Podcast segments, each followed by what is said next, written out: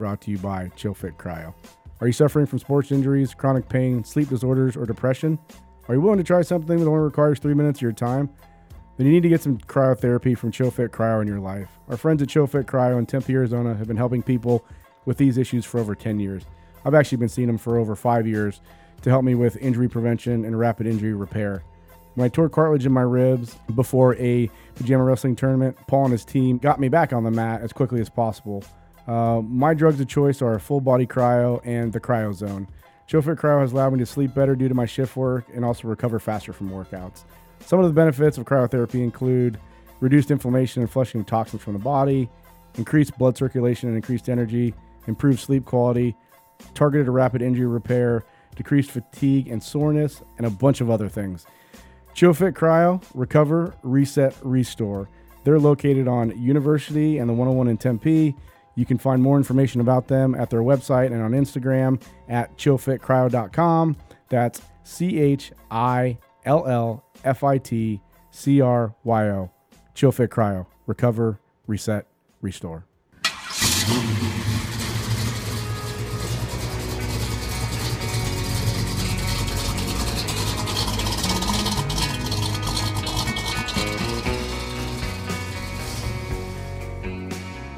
All right, everybody, welcome back to another episode of Make the Difference podcast. Today we have our usual suspects in here, myself and Chris Stewart. Good morning. And Good uh, afternoon, we have- whatever it is. We have a returning guest, the uh, great and powerful, all-knowing Terry Garrison in here Yeah. today. Well, you couldn't Yes. make it, so I'm here. Chief Garrison, sorry, I, I, I, I, yes, we my are very formal. We Yeah, should keep it yeah. that way. wear my manners. So Mm-hmm. today we are going to be talking to Chief Garrison about some questions that we have in regards to managing uh, a large fire department and how to implement some things. Yeah. So leadership, and you know, certainly Terry has a, a, a significant amount of history, and you know whether whether it was working here uh, in in Phoenix or um, going on to work in Oceanside and for a little while up in Daisy Mountain, and then on to the uh, into the big city of Houston. Uh, you know, there's a there's a wealth of uh, experience and, and knowledge and and probably success and maybe things that didn't weren't great, right? Right. So um, yeah, we thought we'd be be worthy topic because I think uh, uh, everybody right now feels the the pull of leadership and the criticism of leadership, and so uh, I think there's some things we could we could talk about. So we're glad to have you. Yeah, yeah. Thank you very much. It's nice to be here. Whenever uh, somebody says the fire departments I work for, the first thing I think of is I can't hold a job. Yeah, you do jump around a lot, huh? so it was interesting leaving Phoenix, you know, after 30 years and uh, being in the drop, thinking that I could stay. Because back then, you we, we were told that you could pay a penalty and and then uh, stay where you are, and uh, but then they said no, you have to leave. So uh, we were all kind of forced to leave. Bruno left uh, about nine months, ten months before I did, and then I left. And so it's like, oh, I got to get another job. I'm 49 years old. so, uh, right? Did you do anything for that nine or ten months? Or just play Xbox? No, he was he was bo- bo- the the new fire chief came in, and I was the kind of the super deputy over operations. I was uh, I was the supervising Nick uh, Brunacini, John Hinton, and Kevin Kalkbrenner. How'd that go? That About way you'd imagine. kind of like your dogs were Yeah, you earlier talk- today. Yeah, fighting, yeah, lots of infighting. it's pretty much what do you guys want to do today, and then I'll be over here while you're doing it. But uh, so I was brought in as like the super deputy. So I had, a, I had an office on the second floor. That's a big deal. Is oh the office on the second floor, right? So it was my second floor experience. And then the new fire chief came in the first day. He was the fire chief and says, uh, "Tomorrow you're going to be the fire marshal." It's like okay. Um, so I said, uh, "I really uh, don't call me a fire. I'll go wherever you want me to go. You're the fire chief. I didn't re- disrespect the last fire chief for my entire career, and I'm not going to disrespect you. But I'm not really a fire marshal. That's kind of um, insulting to them because that's a pretty specific skill set. I said, but I'll go over in fire prevention. I'll see how I can help. So I go to lunch and I come back from lunch, and sure enough, somebody put a junior fire marshal helmet, one of those little plastic helmets. Uh, on one of my- your friends. so it made it okay. I'm going to be okay. Couldn't be that hard. Jim Carrey did it. Yeah, Yeah. very true. Very true. I, I look a, I look a lot like him when he does that. S- same neck.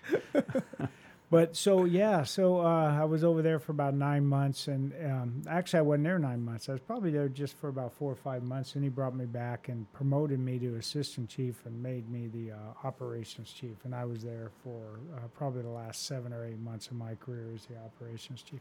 But when I had to leave, uh, I was like, man, I got to find a job. So I I tested in two spots. Um, and the first one was Eugene, Oregon, and that it's like uh, it rains here. I don't like the rain. lot. I was born in the desert, so uh, didn't go there, and uh, ended up going to Oceanside. Uh, new fire chief, 49 years old, really not knowing what to expect. Great group of people, and I was there for uh, till I till I uh, the B shifter really came out of me. And the city manager and I didn't get along. I love that story. it's, on, it's, it's on his episode. What did Yeah. you say? The, the the secretary shut the door so you guys can motherfuck each other louder. Yeah, Yeah. yeah. we did that. So I'd do that different. That wasn't really good leadership there. We'll talk about, if you want to talk about that. But th- so then, uh, so after, uh, Well, so I got to let me let me ask you a question. No, so looking back now uh, on the, your experience in Oceanside, um, how would you have handled the the the introduction there and kind of uh, um, the way you started out? Because I mean, we all learn things. I, I, I don't think I, I- think it actually went very well for you, but Oh. but we but we know so much better. You know, five ten years down the road. So I was so fortunate because when I went there, what they were really lacking was some operation uh, experience, and and the union president at the time, uh, Mike Mathai, he's a good guy, and they were looking for somebody to help lead the organization with tactics and strategy. And hell, I, I just came as the operations chief, and you know working with Bruno and Nick and John and those guys. So I really got to focus right on the front end of that. Is I I actually taught uh, the entire organization. There's only about 185 guys, and they're all guys. But I, I got to teach them the decision making model and the eight functions of command, and really get into the operations piece. So I was more like the operations chief early on. And so what I would so that worked out really well, and we got along well. And you know, you guys have all heard the story about where um, we had a little bit of a learning curve with a couple of the old guys. They didn't want to stay in the vehicle and actually assume command. They wanted to get out and do that walk around command stuff. you So- got to get close to it. yeah, so you gotta get close to it. So they and they created this big, beautiful walnut cabinet. I don't know what it, kind of wood it was. I call it walnut. uh, and uh, it was in the back of the vehicle, and we couldn't get a guy to. Rich mahogany. Yeah, we couldn't get a guy to stay in the vehicle. He'd go back to that and open up the the hatchback and stand in the back.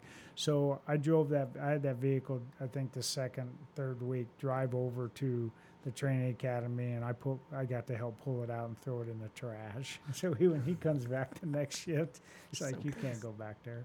You got to sit down and. So that was fun. You know, that was really fun stuff. What I didn't do is pay a lot of attention to the politics and the uh, the other departments, and you know, get to know the police chief and the HR director, and I probably should have spent a little more time uh, focusing on on that a little bit. But I was so having so much fun focusing on the operations piece, um, and that's kind of where I I spent most of my time. Do you think you're ready to be a fire chief when you got there? You know what? I was ready to be the ops chief, Okay. Yeah. which is what I was. right. But um, the the fire chief that left there, uh, you guys probably know him. His his name's Jeff Bowman, and he was the fire chief of San Diego, and before that, he was the fire chief of um, Anaheim, California, and now he's he owns a little winery in his backyard off of. I think he lives out near Temecula, not Yes, quite yeah. Temecula, but it's called the Screaming Chief Wine. You guys ought to check it out. It's really delicious wine. But he he ended up being called the Screaming Chief because he screamed so loudly at uh, the San Diego City Council that they weren't providing enough firefighters or fire stations, and he was serious about it. Um, so I got to spend about uh, maybe four or five weeks with him. He was the interim chief in Oceanside when I went there. um, and uh, he he helped me out. He helped me out quite a bit. So, you know, all the things that I've learned watching Bruno over the years, and then which is just be nice and treat people the way you want to be treated. You know, just the simple stuff of managing people and engaging people was probably the most helpful piece. But then I'm when I met Bowman. Um, he kind of gave me the nuts and bolts of being a fire chief and dealing with a council and a mayor and all that because I hadn't done that. You know, it's interesting. You go through an entire career, and I don't think I went to a council meeting. It wasn't something that I did. I didn't spend any time with mayors or council members or uh, HR directors, which you know some guys do. And I didn't have any of those kind of experience, so probably wasn't ready for that piece. When you get to that fire department, um, what is kind of how do, how do you go about analyzing who they are, what they are, what their strengths and strengths and weaknesses are, and what plan you're going to put in place to make that all Right. kind of better. Yeah, so that's that's the cool part about firefighters is they're not shy, right? So you can. So what I did, and I did it in Houston, and I did it in, um, uh, in Glendale when I arrived in Glendale, is you just go out and you talk to firefighters, and you go to fire stations and you ask them what's up, and they don't have any problem telling you what's up. They they more or less tell you what's down a lot too, but they'll give you exactly what they think, and um, they're they will lay it out for you. So if you just listen to them for a while, and um, and then you, what I learned later is you kind of listen to the uh, the other directors too. Believe it or not, listen to the HR director and what he thinks the problems with the firefighters are. Uh, it, he's usually not right, but you can learn some kind of get some insight on how the city may feel about the firefighters. Yeah, their perspective, right? Yeah, and that kind of pays off. And uh, other directors, police chiefs have been really good, uh, kind of giving their opinion. But really, the key is to go to the firefighters and, and listen to what they got they got to say. So it was interesting in, in Oceanside where those guys needed an operations chief, and I knew that I, I saw that right on. And they were they were man, they were just they wanted somebody to come in and help them be uh, um, more effective at firefighting. That's what they wanted to do. More effective in the system there in, in Southern California. So um, I knew that I could kind of fill that bill. Um, but I think the key is just you talk to people, you get a sense of it. You got your own agenda. Like, so for instance, you can kind of tell by the questions that they ask in interviews too, believe it or not. You know, so I've, I've, uh, I knew that in Oceanside, uh, a lot of the interview questions had to do with with um, how the firefighters kind of were connected to the jobs they did, and I know that the labor group sat on um, develop on the panel developing the interview questions, and they wanted to know what experience I had as an actual operations chief, and you can see that. Um, didn't have a lot of questions about budgets and and personnel, but it was mostly connected to that job. Where when I went to Houston, the questions related to around were related around culture.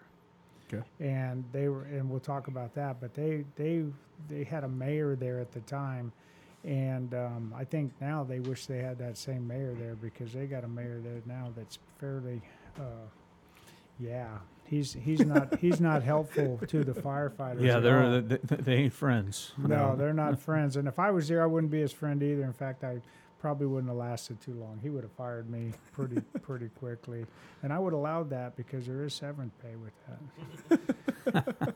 but uh, you know, you gotta get that. So more more of a grassroots effort. Go out, boots on the ground. You know, talk to those people like in the stations, or t- talk to the firefighters and, and the labor that are in the stations.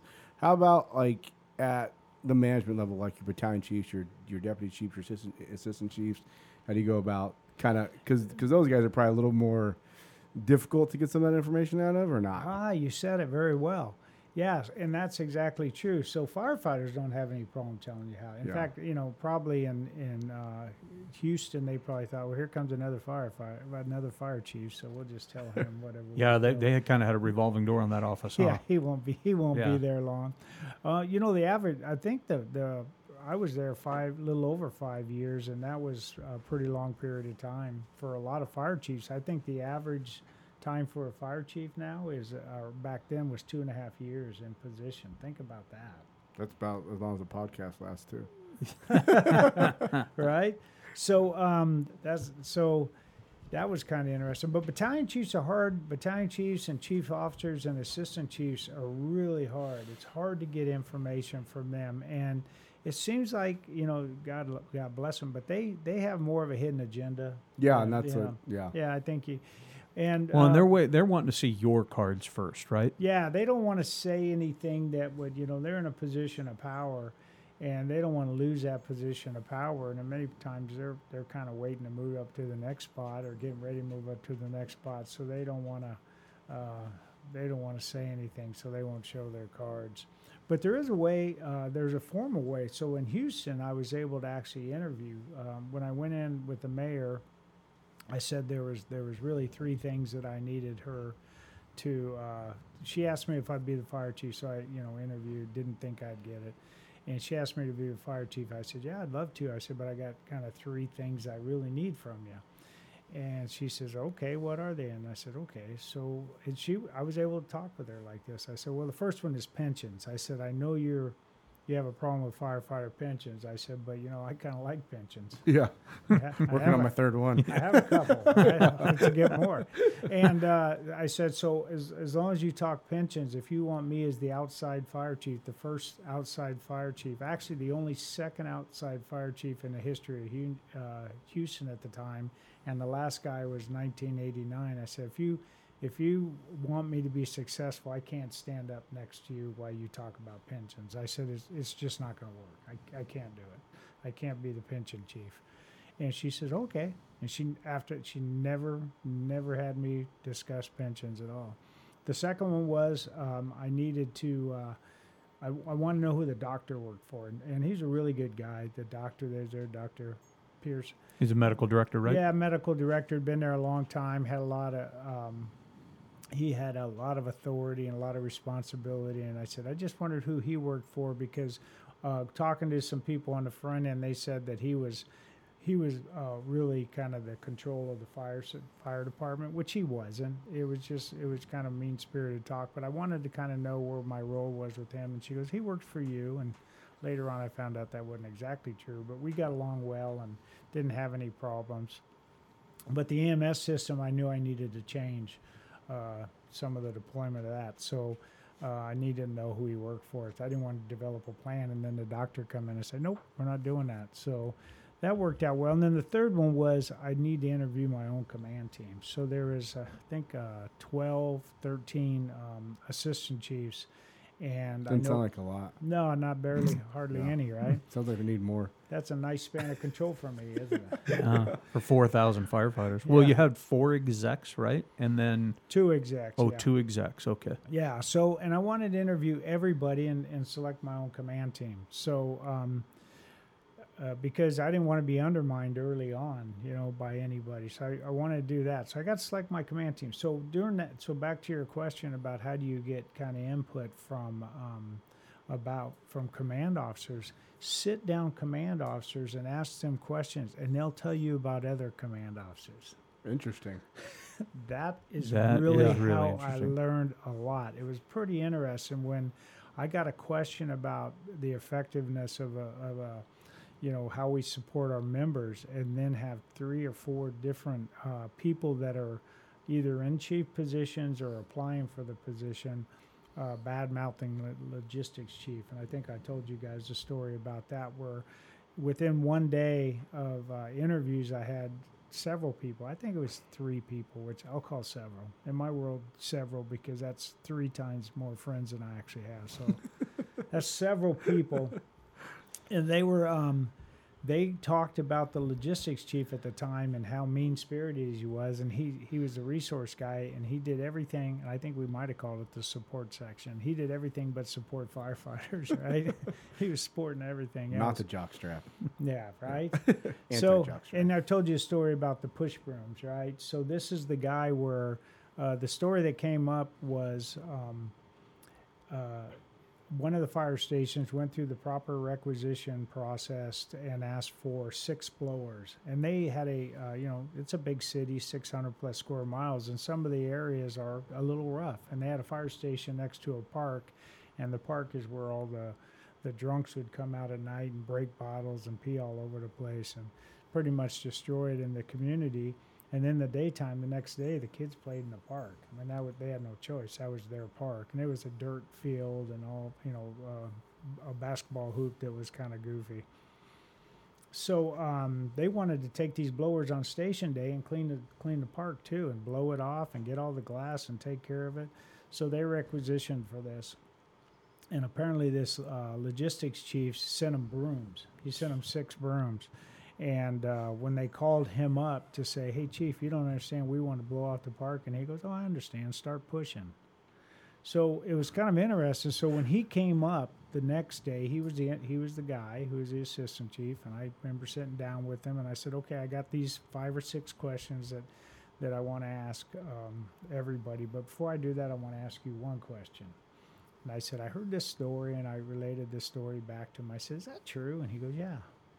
That's true. And I go, Would you do that again today? He goes, Yeah, I do. I do the exact same thing. So I said, Well, okay, well, we're done asking questions. then." You're done. We don't need the other five. yeah. Thanks yeah, for playing. Yeah, thanks. right, and that was it. And I Yeah. wasn't I wasn't mean to him. I just said, yeah, you just you're not. I really would like the support chief to be the support guy. Yeah. you're not doing it, You guys so you keep- got to go. Bringing up this thing called what do you guys Station Day? What is this shit? I don't know any, anything about it. Yeah, You guys don't have that. I don't even know what the hell that is. Guy, guys talk about it around me on C shift. I've heard of it, but they keep changing it in the calendar, and I don't ever know what the day it is. It's always the day after. Uh, so I sat, I, I sat in a fire station yesterday. We, uh, the union president and I went and visited a f- couple of fire stations. I sat there and I looked on the wall, and it actually had Monday, Tuesday, Wednesday, Thursday, and all the things that all the maintenance that need to be done each day. And I was really impressed with that. And I thought, wow, that's pretty cool that you guys would actually write that down so you can ignore it.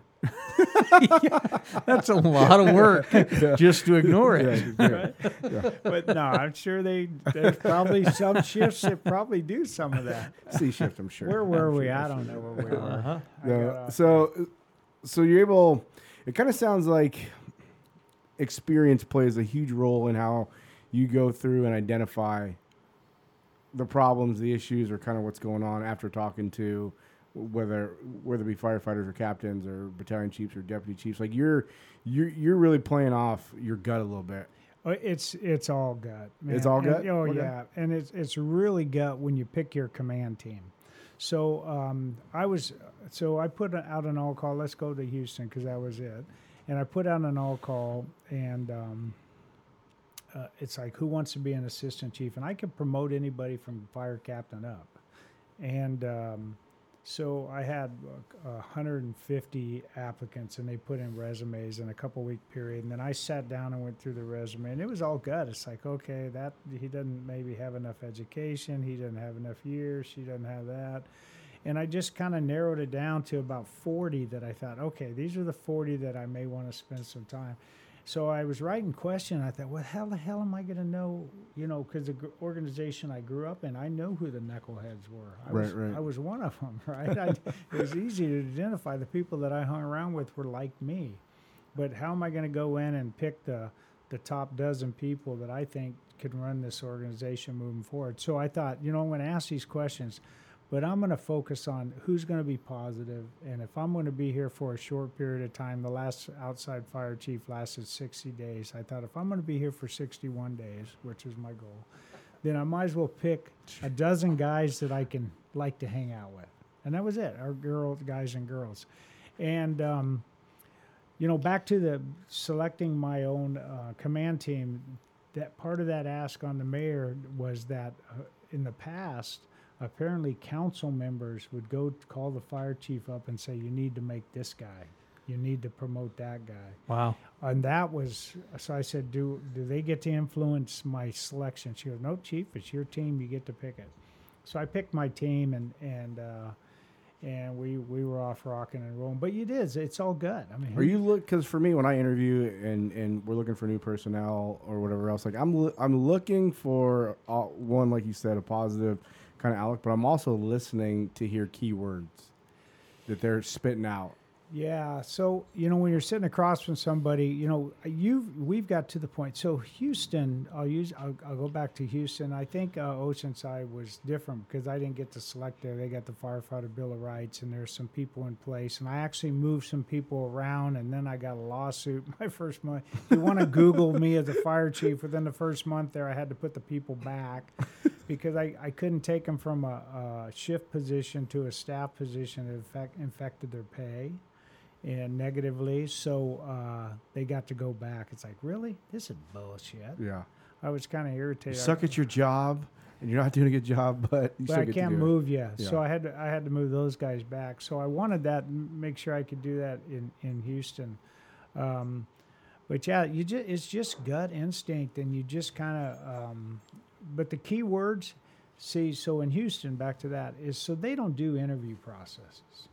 So in Phoenix, you know, in the valley here, and I don't know where else in the country, but we so we spend a lot of time in the valley here interviewing. Right before you become a firefighter, how many interviews have I already done? Practice interviews, hiring interviews. So you get good at using keywords and saying key phrases and and kind of spitting back what what you want, uh, what what you think they want to hear. And then as you promote through the process, you you kind of get better and better and better at it. That. Um, but Houston, they didn't do this. So when people were coming in interviewing, they had they were just being a good old self, Mhm. and that was pretty awesome. Yeah. So I was I, I thought I was a fairly good judge of character. It takes me a while sometime. I'm on my third marriage. But I you know but when it comes right, it's probably not that funny if my wife's listening. We've been married 28 years. She got picked last. Okay, is perfect. right? Yeah. So I'm not always good at. Um, Chris is my friend, so I'm not great. But so he's not great. So anyway, um, Yeah, that says a lot more about you than it does me. right, right. So anyway, um, yeah, you just you get a gut and say, okay, this guy's going to help. We need to make some some, and so and I always try to pick one person at least who uh, is the the odd duck, who uh, It's so like that- Stu. yeah, yeah. yeah, yeah that makes sense. Yeah, I've seen his feet. Just it's it's the guy who asked the out of the questions that are out of left field. Yep. So right now we have that guy in, in the Glendale Fire Department. He's a union guy, and his name's Chris. And he asks, uh, Hmm, there you go. weird. But he Huh, asks strange. the he asks the most. He looks at everything like from a whole different angle than anybody else. And I always wait for him to to kind of remark, and he waits and waits, and then he finally asks a question. It's like, man, nobody thought of that question. So I always had somebody that did that. I get where you're going with that, but why is that important? Why why is that alternative perspective important? Yeah, you can't have a bunch, and that's the follow up. Is you you can't have a bunch of guys that are just going to nod and whatever decision you say, chief, and then they walk out of the room going, "That guy's going to fall on his face." You actually need people to be honest that, hey guys, we got to work together. Don't let me make stupid decisions because I will make stupid decisions. Yeah, we're I human, will right? do.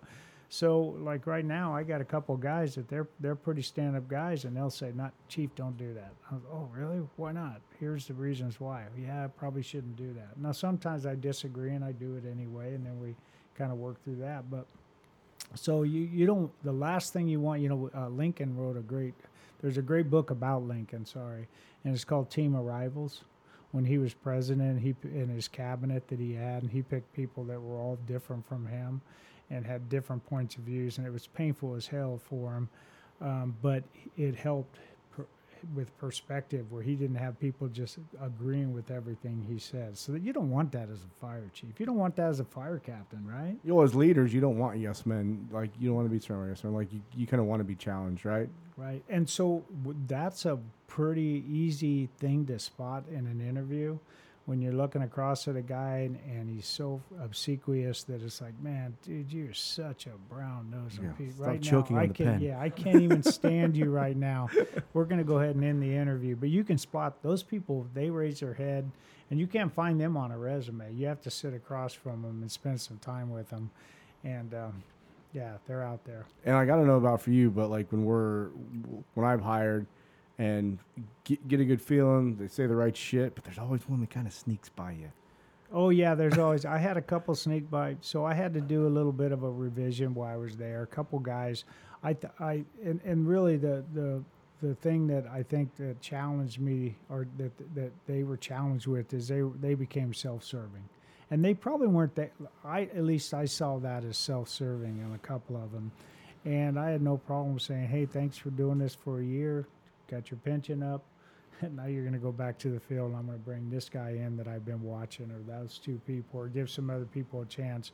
And I, I was never, they were probably mad at me, obviously, because I took their opportunity away. But it's like, no, you just became too self serving. You're not, you're not as bad as that resource guy with just being mean spirited about the brooms where you say start pushing. But with the things that you're doing and the statements you're making are self serving. Do you give them a chance? Do you counsel them once, or just like, hey, you kind of see the writing on the wall? It's time to go. You know what? It, it I I learned from Bruno. You try to give everybody a chance, right? Good. Everybody. Yeah, I remember there being a process where you're allowing them to to make some changes, improve improve in those Yeah. situations. Yeah, I had one poor guy. He was he was a, he was an assistant chief in charge of the uh, firefighter of the year committee, and uh, he was selected as the firefighter in the city of Houston, where they're they're literally every day they are fighting for their lives, out in the streets with you know so many calls, working fires, old city um, no zoning. Just they're out there every day, and every day is a dangerous day for them. And you can see they get they're starting to get uh, attacked by some of their customers. I mean, it's just a rough day in in Houston. And you got a guy who's the fire, who's the chairman, assistant chief over that area, and he's the firefighter of the year. And I said, it, it was That's crazy. Dude, that's a big headed motherfucker Yeah. right there. the way the way it worked out is so the we're having the the uh, the banquet. You know, they do they like banquets there, and it's a great time for them. And um, it's like a two days before the banquet, and I'm supposed to sign off on the um, the certificates and put my you know my silly name on it. And I look down, it's like. You're the firefighter of the year? He goes, Yeah. I go, No, you're not. He goes, No, really? And I said, How the fuck did you get to be the firefighter of the year? And he goes, Well, you know, the committee picked me. I go, No, you're not. yeah. He goes, It's already it. The invitations are already out. Everybody knows about it. It's already moving forward. I said, Okay, so you go, you get your certificate, you sit down, and you don't say anything. I said, You're you're done. And I said, And I'm gonna be replacing you this week. And I like the guy so much. He's such a nice guy off the job and everything. It's just I, that one. I was like, dude, you cannot allow that. the new That's fire chief, the outside fire chief, comes in and picks one of his Yeah. protege, which I didn't. But I didn't get ahead of that process because I, it's like I don't want to get involved. Well, you wouldn't think someone picked themselves. Like, uh, Oh yeah, I wouldn't. You wouldn't yeah, think that not like night happen. for a second. But right? he said he didn't. He was so honest. He's like, I didn't do it. The chair, the committee did. The other four guys in the room. It's like, yeah, right. I'm so awesome. Just ask Four me. people were selecting those. No, I don't know. That's how interesting. just said- Just, just I ask me how said awesome that. I am. I'll tell you right now. And there's there was people doing pretty amazing things every day, right? Yeah. So yeah, that was a that was one of those where I, I saw one of those, and and then another guy just got he just got involved with some stuff that we couldn't outperform. So, pick your team wherever it's at: Oceanside, Houston, Glendale. Um, obviously, you're you you have to grade those guys every year or whatever you do quarterly, uh, bi-yearly. How, how do you identify strengths and weaknesses of those individuals in those positions, and how do you implement a plan for them to get better? Yeah, so you know it's it's that whole deal. You know the EPARs that we have; those things suck, right? And every year, everybody's got to do an EPAR, and, and firefighters are no good at it. Chief officers are no good at it. We don't put any kind of. It's just a pain in the ass every year. And as a fire chief today, it's still just a pain in the ass every year, and you can't tell HR directors that because then they make funny faces at you, and you know, like they like you smell bad. But it's like so. I think that's just a daily, daily operation for you. So that you get to spend just like in a fire crew. You know, you're you're, and that's all really a, a command team is. It's just a fire crew. You're Okay. sitting around the table. I remember the first time. I'll, I'll come back to that. Don't let me forget that. But I remember the first time I went up to be the super deputy in Phoenix and Bruno, and I said, "Oh, I get to go to the executive command team and." Bruno's there, and they're going to talk all this big stuff, and it, I walked in there and Bruno was sitting there, and it was just like he was running a fire station. Man, they were pulling each other's fingers and having a good time. what do you guys want to do now? What do you guys think of this? What do you guys think of that? It's like this is a fire station. So uh, I've never heard it explained that way, but that makes a lot of sense. Like, That- why, why change it as you go up that chain? Yeah, it is. You know, so and you just got like different issues. So if you have a you know a personnel issue, that's probably a working fire that you kind of get a uh, got to get on board with. When it comes to the budget season, that pr- that there's like a running a special event where you got to get everybody hands on board and you got to get all the the systems in place to support you putting your budget together and everything. You just run everything like a like a fire company and Okay. it works out really well. And that way, you know, you can call bullshit on people and they can call bullshit on you because that happens at the firehouse, right? Right. So um, most the day, most days in, the, in as a fire chief, it's kind of like being at the station where it's there's a lot of democracy happening. You know, what do you want? What do you want to watch on TV? What do you guys want to have for dinner? That's usually the the way the days go. And then when you get to these specific events, like hey, that becomes autocratic. And hey, guys, I need input on this because I need to make a decision on this. And uh, and then the whole thing is put together, is held together by processes. So there's a lot of processes, and that's the one thing I learned being a fire chief more than anything else is. And I know I frustrate my guys sometimes. Like, what's the process? Tell me what the process is. We'll stick to the process. And cities love processes. So when the HR director right now, we're working through a, a couple issues with personnel, and and it's like, hey man, we're going through the process. You can't get mad at me as a fire chief going through the process. Yeah, but you're really nice to your firefighters. Yes, I am really nice to my firefighters. And I'm going to work them. I'm going to support them through this process. Um, But if you're running through a process, it creates consistency, creates um, the illusion of fairness. No, I'm kidding. Um, Yeah, so, so Right. of, of of of things being fair, people understand it. They they trust it more because if it's like, oh, we're gonna do it this way today and another way tomorrow, and blah blah blah blah. Yeah, well, you you hit the, on the key word. If somebody said, "What's the number one thing you need to be as a as a good leader?" I would say consistency. Right? Yeah. You said it. So if you use processes and you're consistent in your demeanor and the way you treat people, and you know, we had a guy and and John Hinton said it to another chief officer in Phoenix one day. I'll never forget it. He says, "Hey man, I don't know how many pills you took today, but tomorrow we either take twice as many or half as many because you're a freaking nut." and it's like that's perfect, man. So I've used that over the years a hundred times. So as as you're working with your team, it's just like there should be no surprises on the EPAR, right? There, at the end of the day, when you're grading and evaluating and put the official document, to, there should never be any surprises on there, and it, that's not a gotcha moment. I think we never had that in in Phoenix. I'm looking over. Not that I recall. Yeah. No, it was always, hey man, these are all the things that I've told you, and you know that you do get some employees that you need to work through some processes with, work, work on an improvement plan with, and and I always like to. Uh, Really, uh, I haven't had to do it a lot, but the times that I had to do it in Houston, and a couple times in in um, Oceanside, I was like, "Hey, man, I'm not going to be nice to you. I'm not going to be not nice to you. I will be nice to you." See how effective my speech is. Communication is the tremendous. key to an effective awesome. leader. Yeah. Double negatives. Yeah. Yeah, double Awesome. neg- I don't know nothing about that. But uh, so uh, the key the key is uh, just um, I tell them, hey man, here's here's what this is about. Like I visited a guy today. Um, we we got a fire captain who I think the world of, and uh, he had a, a customer complaint last week. And then he, we, we received one today from a different customer. It's like, what the hell? Now, this customer complaint, the other one was an official complaint. It had to go through the processes the way it came in.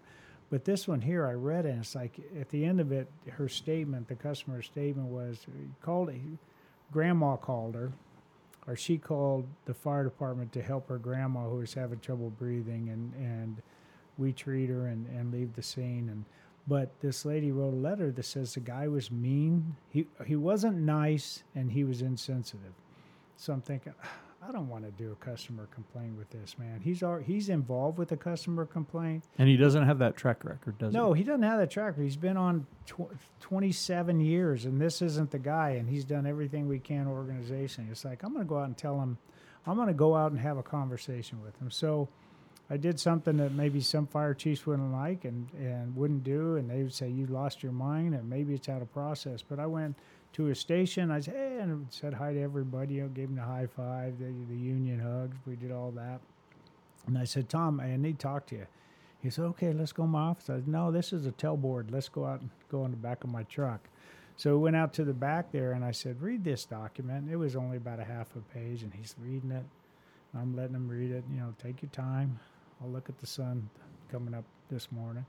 And uh, when I got done, I go, what do you think? He goes, wow. He goes, I'm so surprised. He says, I thought that this woman and I had a great connection. He goes, I remember this call. And I thought her and I had a great connection. I even told her one day, hey, come by the station. We'll see you again someday or whatever. He goes, I said, well, this is the way that she perceived you. And uh, I said, this isn't you. So I said, so just here's an opportunity that this is a mirror holding up, you know, a reflection for you. He goes, man, he goes, I didn't, I didn't see that coming. He goes, okay, I got you. And you got it? You got it. Okay, see you later. Boom. That was it. That was, it could have been, you know, some people would enter that in a process and add it to his other deal. And I could guarantee you, I'm not having another problem with this guy because he's going to, the fire chief, you know, talk to talk about myself in the third person. I like weird. that. But anyway, the fire chief comes out and sits with you and says, "Hey, man, don't do this." And I could have sent a battalion chief or a deputy chief, but it's like, no. I think I'm going to go out and just have a conversation. Well, it just him." shows that you give a fuck. Like I care about you. Like I'm willing to take the time to talk to you. I know this Yeah. isn't you, and like, hey, no big deal.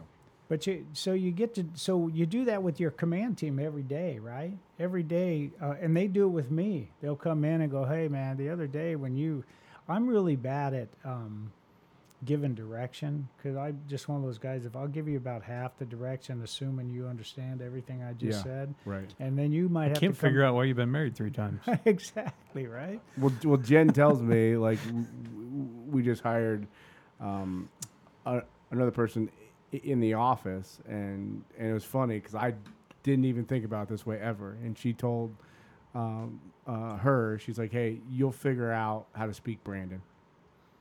Oh wow. So, and I think that's kind of where you're going to, right? Yeah, Like, yeah. So I just making a lot of assumptions that people understand what I mean. Yeah, me too, when yeah, I walk out, yeah. "Hey, they got that, and then Right. they'll may come back and go.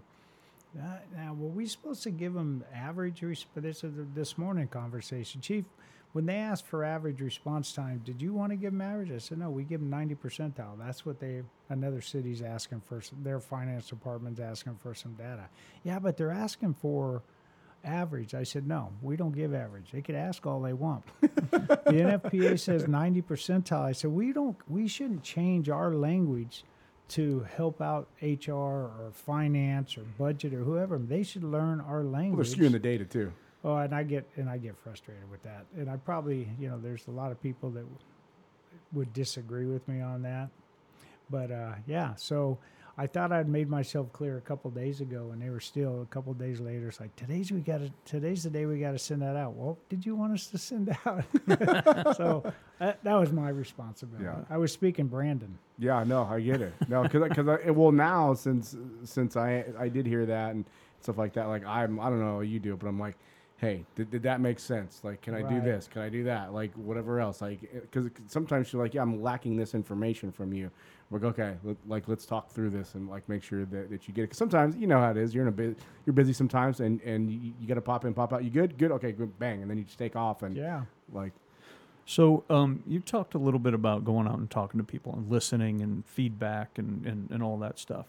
Um, talk a little bit about uh, so there's a there's a fine line there. There's a balance in being able to do that because if you get a lot of feedback, you're not necessarily going to be able to react and and you know change or or or, manage that feedback immediately. And that can lead to disappointment and or you know whatever Right, you know. so how, how have you balanced those types of things? Well, that's you know that's every every situation is a little bit different, Mhm. right? So Let me let me just tell you. So about you, you may be talking a little bit about uh, change, right? Change is, and I don't know if you are. So Well, it could what- be change, right? Or it could be change, or just the general feeling of frustration about things. Yeah, so a lot of times, if you ever talk to people and they and they share with you um, their frustration and they unload it on you, then they they get a sense of relief from that, right? But you're right, there is a certain respons- responsibility. Like, hey, you know that's, and you got to be honest with them right up front. Um, hey, I'm the fire chief. I can do this, but here's the process. And I always go, you know, Bruno used to say process 30 times a day, and it would frustrate me. Why does he keep saying that? But that now I get it.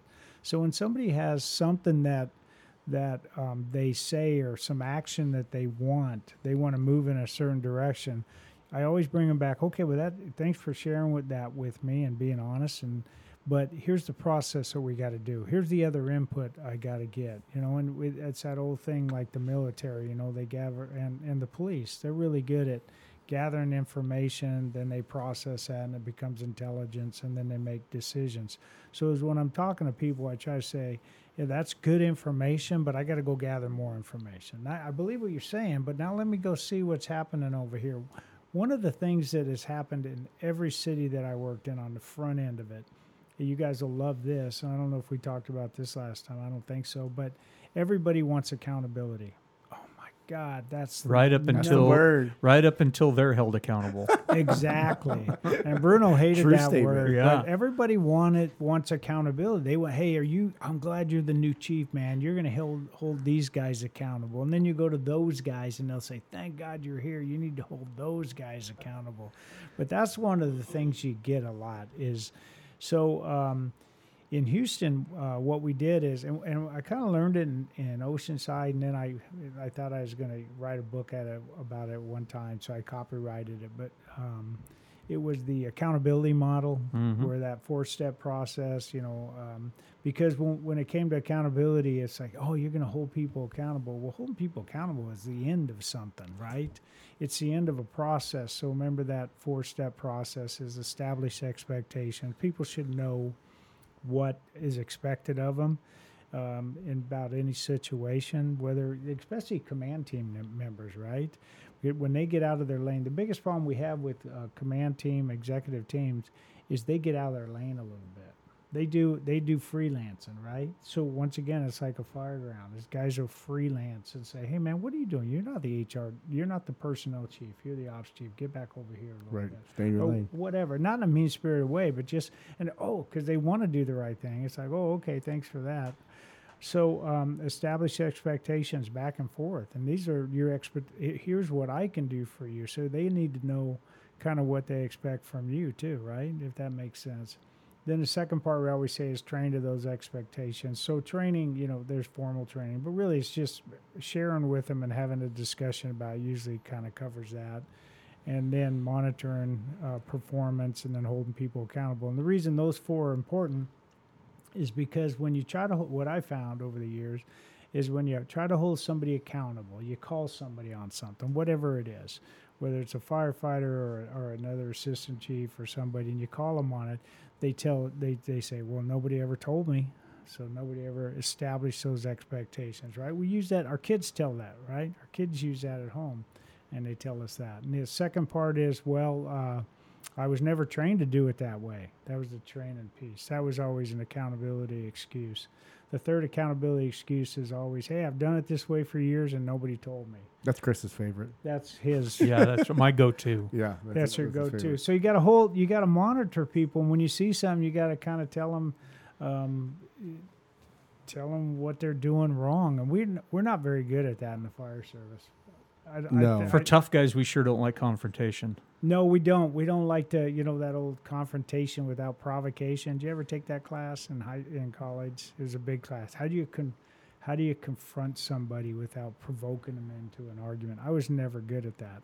Back to the third marriage thing. It keeps coming up. but uh, yeah, so how do you how do you do that? So that it's always been about this accountability discussion that comes up early. So what you're talking, your question really makes me think most about those people who want somebody held accountable today. Chief, you're here, man. This has been happening for 20 years. You need to fix it today. You get that a lot. It's like, well, let's look at it a little bit. And uh, you know what you find most of the time is the person that is um, uh, wanting somebody else to be held accountable is usually deflecting for something that they're doing. Yeah. They shouldn't be wrong. Well, so I'm actually thinking of a couple examples you had in Houston. So you had you had apparatus issues in Houston with you know old apparatus apparatus breaking, you know ca- causing uh, interrupting service delivery, and then you had stations in disrepair, older you know Yeah. problems, and and when you go and you talk to those folks, you know th- they're going to tell you exactly what what's up with their with their, their stuff, and you can't snap your fingers and fix it, right? No, no. but there's a process and there's some communication that goes along with it in, in, in building a plan to improve that. And I, I know you did that there. No, and, and that's kind of what you, you the way you said that was really uh, you know you forget about those things, but it they have a bigger apparatus problem now than we had then because they haven't done much about it. Mhm. But so how do you? So I think you gain a lot of um, uh, trust from your members when you take those issues forward, and at least you just don't let them lie. Like there's some things that I can't make happen, but I'm going to move this thing forward. And then you get back to those members, say, "Hey, here's what we did. We created a ladder committee. We we actually got new people on the apparatus committee. We went to purchasing. This is the process for that now. So here we are in the process because people get most um, frustrated when they don't know where they are in the process. It's that old, you know, we're making good, we're lost, but we're making good time. That's a beautiful saying. And so, so guys get frustrated because they don't see any progress. So, just and then little things. So you can't get them a new apparatus, but there there's some small things you can do for them. You know, like the guys with the blowers. We got them the blowers. That was a piece of equipment. We can't do this, but we can do this. Uh, in Houston, we were incredibly fortunate when we needed some small tools or equipment. We could go to Shell or Exxon. They were in our same building. You just walk kind of walk across. I was on the seventh floor of a high rise, and I walk across, and they'd hand us a big giant check, and we go out. That is a pretty good gig. it Wow. was pretty amazing, and they did that a lot. They were very Yeah. supportive of the fire department. But so, but you do, you, and then you got to be honest with people and tell them you can't do something. So you can't, you know, the worst thing to do is promise people you can fix. So as I'm as I'm out talking to people, and I'm gathering intel, there's sometimes it's like I don't think I can fix that for the next nine months. I'm going to need a lot of help in doing that. Um, and then that's why um, I'll just jump over. But that's why labor relations are so great. You know, when Oh, you yeah. think about Yeah, labor relations and you're trying to move an organization forward, whether it's fire stations or continued staffing or um, apparatus or whatever it is, it's like the fire chief many times and the admin, they have to play defense because we're within we're within the system, and I'm I'm working with this, you know, through the city manager, deputy city manager. A lot of times, I'm just defending what we have. Where the the union, they can go on the offense. They could go around and and and have conversations with elected officials who the city manager works for. They can go directly. Um, to them, I was thinking, I, I paused there for a second because I was pretty lucky. I liked the strong mayoral system where I could sit across from the mayor and have a conversation with her. And I only talked to uh, the mayor in Houston probably about once every three weeks for about 15 minutes. And there, there was a while where she'd go, What do you need, Chief? And I said, I don't need nothing because I knew I wasn't going to get nothing. But then as we started developing a relationship, it's like, okay, here's what we need now. And you, you think about the things that firefighters ask for. They don't ask for, and I, I told her, and I tell our city manager now, they're not asking for new recliners or you know more pots and pans or bigger TV sets. They're asking for jaws of life, better apparatus to respond to the customer. They're asking for things to do their job, and uh, firefighters get a bad rap. Fire departments get a bad rap for wanting things like that. It's like, hey, we're we're just trying to do our job, but I need a Our only job is service delivery. I need a new fire station on the west side of town so we can service the people on the west side of town. Uh, when the water director or the library, uh, Parks and Library guy asks for something, it's like, yeah, we'll see how we can do that. But the fire chief asked for a, uh, fire station. I go, what's he trying to do? Hire more firefighters. They the union, you know, they're trying to grow that damn thing. And that's not the case. It's like we want to serve the people over there. So, uh, I guess uh, I got off on a tangent there, but you sometimes you just got to tell people that's gonna you haven't had it for 20 years. We'll see how we can kind of move in that direction. But then you got to come up with priorities. So one of the things that that I said over the years, which I fell into just it was an accident. One day I said it, and then it became my mantra. Somebody was wanting something that was just silly. It was just silly shit. And I said, no, man, every dime we spend and every minute we spend is going to support firefighter safety and customer service. And then that became my mantra, and it's been my mantra since Oceanside. And I, so I tell that to council members whenever I get a chance. Or I tell it to city managers, and I tell it to firefighters, and that's it. We should spend everything we can to make it safer for our firefighters, and they can deliver that service. Yeah, so well, that's a fantastic dovetail into value-based decision making, right? Because it's it's really really hard to change, you know, have to chase values and wonder what's important now. If if if a, if a leader in an organization establish really clear important values and they kind of use them as magnetic north, that's a huge deal. Yeah, and so I was lucky because this isn't my, uh, you know, I'm just a B shifter to just happen to be a fire chief, but I. You did go to Maryvale High. I, I didn't know I went to Alhambra. Oh, you went to Alhambra. Yeah, my bad. yeah, Yeah. yeah. Yeah, way better. way better. I went to Maryvale once and got beat up while I was in Alhambra. You guys, that's on the west side of town. You don't want to do that. If I went to Carl Hayden, they would have shaved my head. but uh, yeah, so um, but I fell onto that. I fell into that. It's like, no, we're going to make decisions based on this because a lot of people, and that was Oceanside, Brandon. A lot of people were coming at me with a lot of silly ideas. It's like, hold on, hold on, hold. You guys are, you guys are killing me here. And I had to focus on what are we, what's our priorities. In Oceanside, I we started a program when I got there, and I love those guys, and I hope they don't get mad at me because I say this, but uh, many of the firefighters there were spending more time focusing on wildland firefighting. And that was what they they made a lot of bucks. And you know they got big wildland firefighting of uh, big wildland. Yeah, they're fires. burning it up right yeah, now. Right. Yeah. And so you you got your city firefighters that are just waiting for that wildland fire, and they go out and stay out for 21 days and make a lot of money. And when I got there, a lot of the training focused on wildland. I get it, and we need to be safe.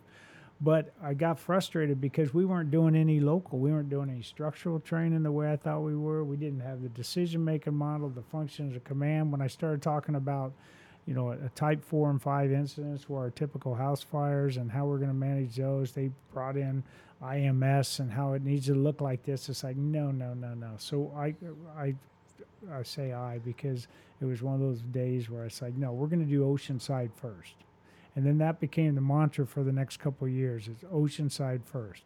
We're going to get our shit done here before we go do anything else for anybody else. And that was kind of a big deal and irritated a lot of people, right? So you, you kind of got to do that sometimes too. Well, yeah, you got to fix yourself. You can go fix anything else, right? Yeah, but they were they. It was like they were, and not all of them. The guy I told you who was the who is my ops guy, he was focusing on Oceanside. He just wasn't getting a lot of support. And then the city's looking at you like, you guys don't give a shit about us. You want to go make wildland money, and um, so it wasn't everybody, but you'd be surprised how a small group of people making a large amount of money can kind of ch- influence sure. the organizational change. So you got to have your values. So since then, it's always been, and I'll, I'll t- I said in any in the interviews when I got jobs as fire chief, is that decisions firefighter safety, customer service. I'll be fiscally responsible in the process, good steward of the resources, and um, and in uh, here in uh, Glendale right now we kind of took taking that to the next level. It's be safe, be nice, be accountable. That's been our motto in Houston. I use that in Houston, and I, I say I used it is uh, I introduced it out there, and then I said, "Does this work?"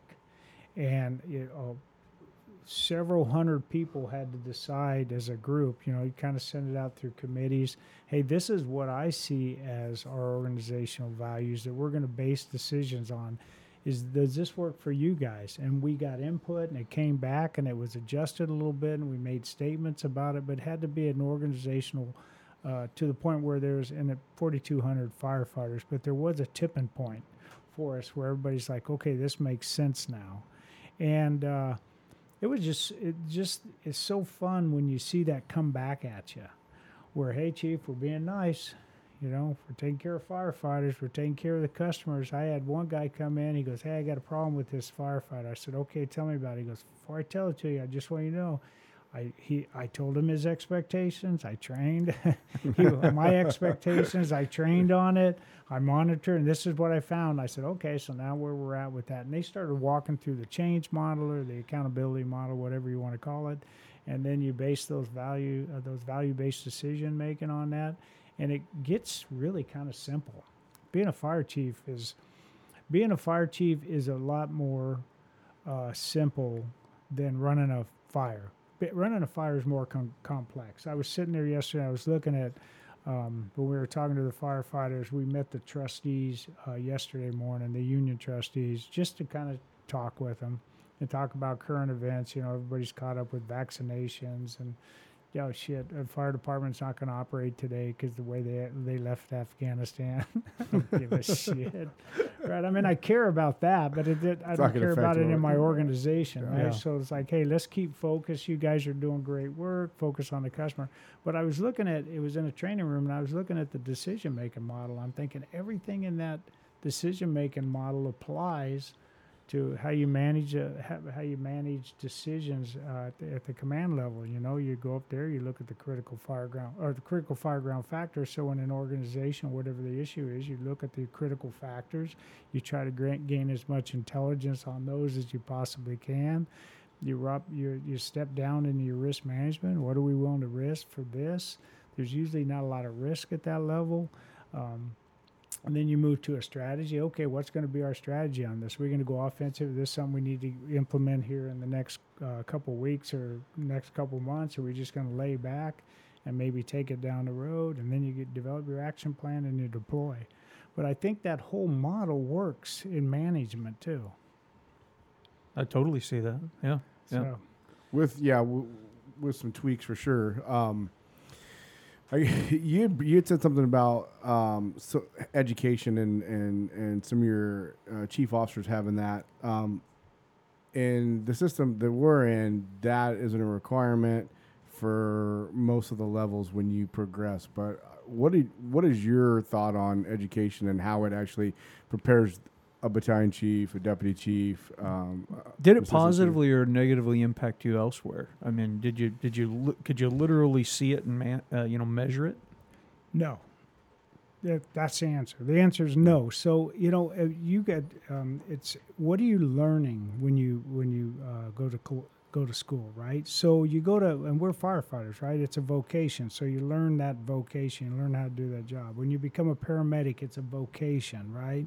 When you move up to fire captain, now you're starting to learn some different skills. And many people would say that's kind of a vocation, being a supervisor in many ways use your you know where you're at where you stand how you talk bruno would break it down into the what what The anatomy. the anatomy and physiology Yeah. of leadership so that with him he kind of saw it as a vocation and where you do that work at but what i found is so i have a you know master's degree and all it's all i think it's it's proven is that i was committed to go to school and i stayed in school because that's something that i wanted to do um, for myself but you got to have the education to get the ticket to the show. And that's why i tell my guys i had a guy in um, assistant chief in houston when i first got there. You guys know him richard mann. He's Yep. now the fire chief of college station. That Oh. dude i would have worked for him in a heartbeat. He was a amazing guy but he didn't have his he didn't have his bachelor's degree. It's like dude you got to get your math your bachelor's degree right away uh, because i'm going to be leaving someday and i'd like i think you'd be the best fire chief here. And he never got it uh, didn't have a ticket to even take the test would have been a great uh, had all the skill sets participated in the budgeting the personnel issues the operation issues everything. He had all those skills uh, but he couldn't take the test so he didn't have the ticket.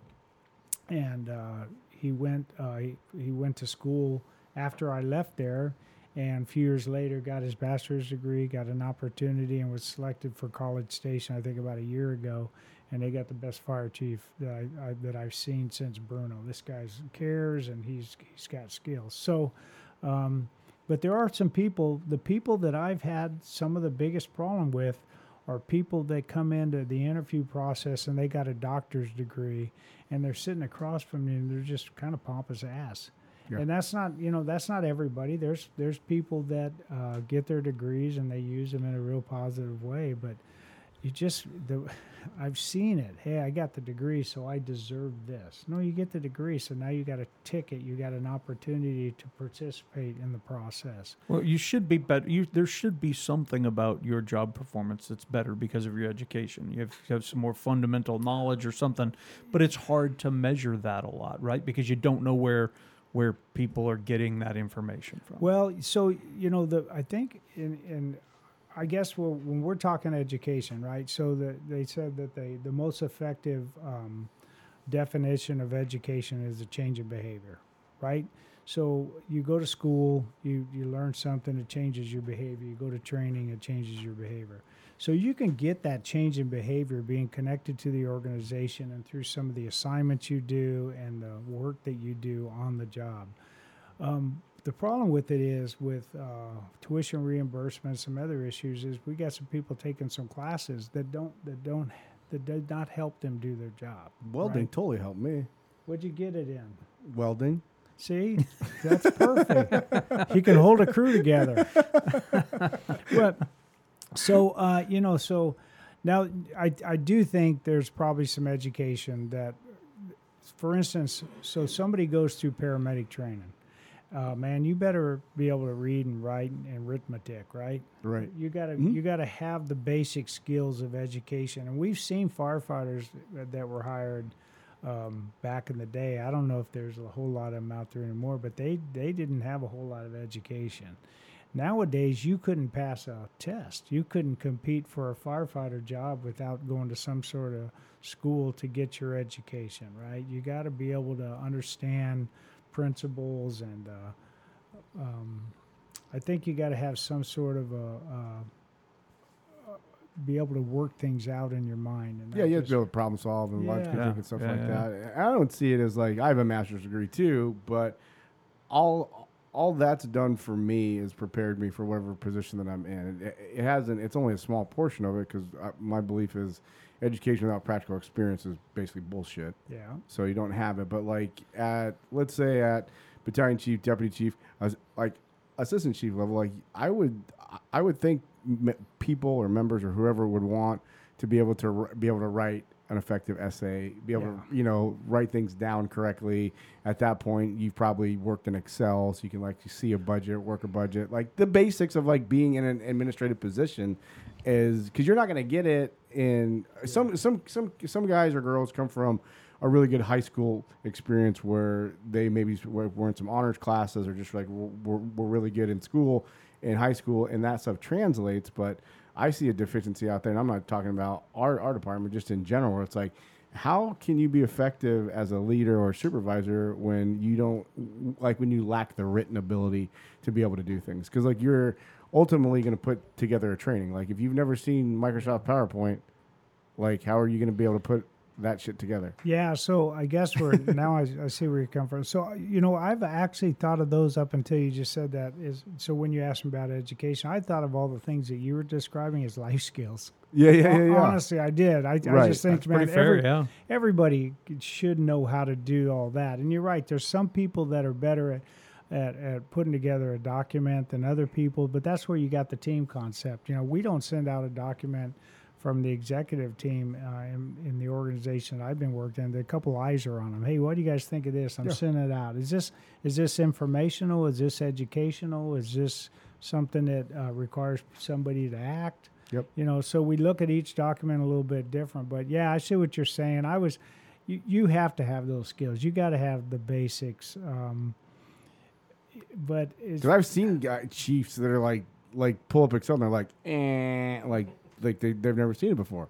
It's like that is not a good thing if you're ru- running a program or a section. Where's like the you- Excel button on the pump panel? Exactly. Yeah. Yeah, no, I see what you guys are saying. Yeah, you need to have those lives. tho- That's education. okay, For sure. And- We're, people are going to listen to this. Go, that chief's crazy. But I, I see. They know tho- that I really do. I see those as life skills that um, I've never taken a class to learn Excel or to write a document. Uh, although you know, in paramedic training and other in other classes I've taken, you've had to write a lot of documents. But Yeah. I, I guess that's a, that, that's probably your point. I've never taken a class where here's a classman on our class on documentation, Right. right? Except for maybe in paramedic training, right? Well, they have We to had teach you how to lie. Somehow. Yeah, right. I went to the Dave Sanchez School of EMS documentation. How's that It, look? it was good. It was good. I got I got a four year degree there.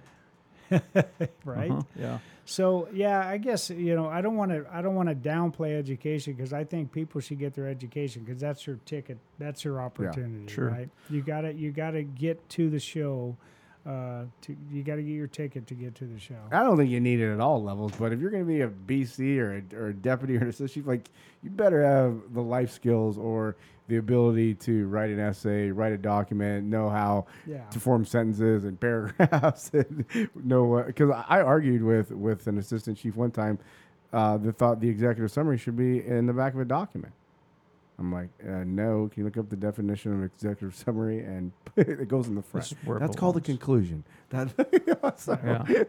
Well, so there's another part of education, and and I remember Bruno telling me as a 22 year old firefighter that an education is people and places. Yeah. And so, can you can you talk a little bit about that because uh, it is easy in a large organization to become sheltered and you know very focused uh, on where wherever it, wherever it is you reside and you work, um, and not pay attention to what else is going on around you in in the industry and other departments and and you know fire behavior stuff right now is a great Yeah. example, right? Yeah. yeah, you you have to stay connected, and you know I'm not a conference guy, right? so uh, there was a time uh, as I was moving up, we were doing a lot of conferences here Yeah, in, you, in the valley. You We- couldn't go two or three months without having one here. No, yeah. and and we taught at every one of them, Nick and John and I, and we taught all kinds of topics. So we we, so when we started going out after that, uh, we did a couple of the conferences. I know there's some good things that goes on in conferences, but I just don't go to conferences a lot. But you need, if you don't go to conferences, you need to stay connected to what's happening and the the the pertinent information that's taking place. And the fire dynamics was a big piece of that, right? and uh, so you, you gotta you you need to make sure that you're connected you just can't put your head down in your organization and not look up right um, you got to stay connected to what's happening in the rest of the fire service um, that's why the guys like um, uh, Don Abbott, who brings back information for us all the time about Mayday, because we're not going to be able to have the, the resources that he has to just to get all that information. But you got to be able to connect to that. And then I've heard you say, and I agree, once you know, you know, right? So once you know about fire dynamics, how do you operate any other way? How do you not make that a part of your organization? We just had your uh, uh, residential ventilation class, what, Um, yesterday? yeah, I'm sorry. Yeah, yeah. No, our guys, our guys actually uh, thought that, that you did an excellent job with that. They must Yeah. not know very They much. were easily fooled. yeah, I'm like they must not know very much. Yeah. Well, he was he was educated. I'm an ass. but uh, so, I just I, I you got to stay connected to what's going on, and um, we get really caught up in our own organization and the day to day. There's a book that's where they talk about getting caught up in the day to day whirlwind and not really getting past that. But you got to make time throughout your day. I know you do a lot, Chris. Brandon, I'm not sure if you do, but if you're hanging around him, you probably do.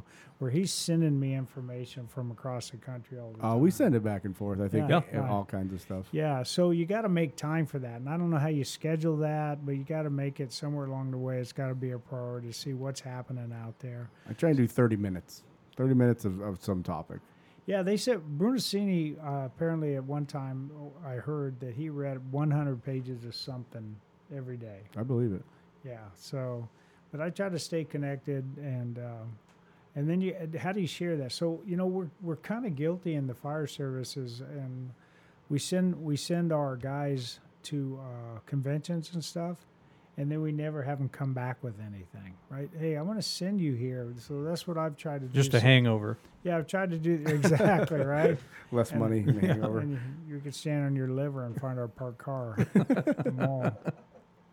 But so um, so when we send somebody, it's like, okay, what classes are you going to take? I'm not going to, you know, know. I don't want to know every detail, but what classes you, are you really interested in? And then what are you going to bring back to us? And they, we ask them to bring back something for the organization and share that with the rest of us. But we're not very good at that as a, as a firefighters. Yeah. Which, which is a normal thing because, like, as as a younger person in corporate America, if I ever was sent somewhere, my, most of my bosses said, "Hey, write me a summary of what you learned, whatever else." So, uh, like, I'd have to write like a two or three page thing. And sometimes when we send, actually, when we send our people out to training in other states for construction stuff, like I always like I come back, "Hey, tell me what you learned." And sometimes it's informal. Yeah, because you may very about it. well learn something from them. Well, which is- and yeah, for yeah. like one hundred percent, and and I want them to be able to tell me what they learned. I'm like, okay, now they're under because most of the time I've already been to the training. Like, I want to see if they're picking up what Yeah. you know what what they're putting out there for sure. So would Yeah. you would you con- go back to education? So that's education. Mm-hmm, for Hundred sure. percent. Yeah, absolutely. Yeah, not Yeah. the not the formal classroom where you sit down and you're you know. Although, like you said, I mean that's that's useful, but um, yeah, that's the education I think is is necessary, and to get out and talk to firefighters, like you know, fire chiefs aren't educated about their organizations because they don't visit fire stations. I don't think fire chiefs ought to spend every day in fire stations because if you're doing that, you're probably not doing what you need to do. Uh, down at City Hall or, or wherever. But go out and visit your troops and try to educate yourself on what's happening in the organization. What are the, some of the priorities? What We- are they talking about at the table? Well, you're listening. Like I feel like a lot of times in in my experience, when a chief comes out to talk to somebody, it's a one sided conversation. It's not a collaborative thing. They really don't, don't want to know what's going on. They're they're either putting information one way that came from somewhere else, and that's all it is. And sometimes it's a regurgitated, you know, statement, Yeah. and, and or and or when they're coming out, they're investigating something because of whatever reason. Yeah, so you you know, we do have chiefs uh, at, all- at all levels who the only time they show up in a fire station or something bad happened. Yeah, right? yeah, that's right. not good. You don't No. want to see that guy there, Right. right?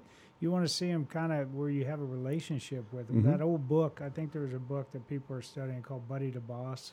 Yeah, Chase And Sargent. Yeah. So Mhm. we talk about what I my response just to the title of that book is, man, it would be it would be so much better to supervise your buddy, right? How would you like to supervise somebody? Have you ever been supervised? Bruno used to say this. Have you ever had a boss you feel like he didn't like you? It's a mm-hmm. terrible feeling. Yes, I've had Yeah. that. Yeah. yeah, it's a, Chris. that's a terrible feeling, right? So you want to, you want to, you. I would hate for one of my firefighters to think I didn't like him, and you know I don't really love them all. Yeah, for sure. Right? You can't. And some of the things they do over the years, it's like irritating. But if you don't, Bruno says once. I was I, I'm I happen to be aware there was one firefighter in Phoenix. You were okay with him knowing that you hated him. Yeah, there was one, and then there was one in Daisy Mountain I couldn't stand. But you ever meet somebody the first time you meet a guy and you think, God, I hate you. Yeah, the dude from Florida Volt Media, right there, Brian. Yeah, right there. How you doing, Brian? I see ya. he never has a mic in front, so he can't have Uh, any he cannot defend Like, himself. you just it, it's one way talking shit. and That's it. But I, there was a guy in, in Daisy Mountain. First time I met the guy, it's like I hate this guy. in fact, I didn't apply for the fire chief there because it's like I don't want to work around that guy. Oh, wow. 'Cause it was Yeah. that serious. It But, matters, um, yeah. And then there was a guy in who, uh, in, and he was a fire captain when I was hired. I was 19, and I parted my hair in the middle. I was right out of the army, and he thought I was a hippie because I parted my. It's like you're an ass. yeah, yeah, okay, she's got no style. I don't part. I don't part my hair. This is where the axe hit me.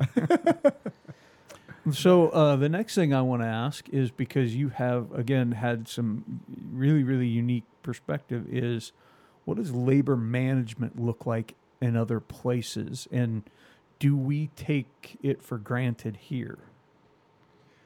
So, um, Because because you you you have 493 representation. You know we're part of Yeah. 493. You- you- We we know it well here.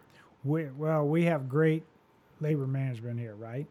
So whenever I was hired, uh, whether it was Oceanside or Houston or even Glendale, they always ask one of the because the HR guy or the city manager puts this question down is, uh, what what did your um, w- they ask somehow like what did you what do you think of labor management relations? Or they ask have you ever been involved with labor management relations? That always comes up. So i always kind of give them this this uh, thing that i've i learned a long time ago and i said you know labor management is is great. In fact it's if you got effective labor management relations that's the best thing you can do you know?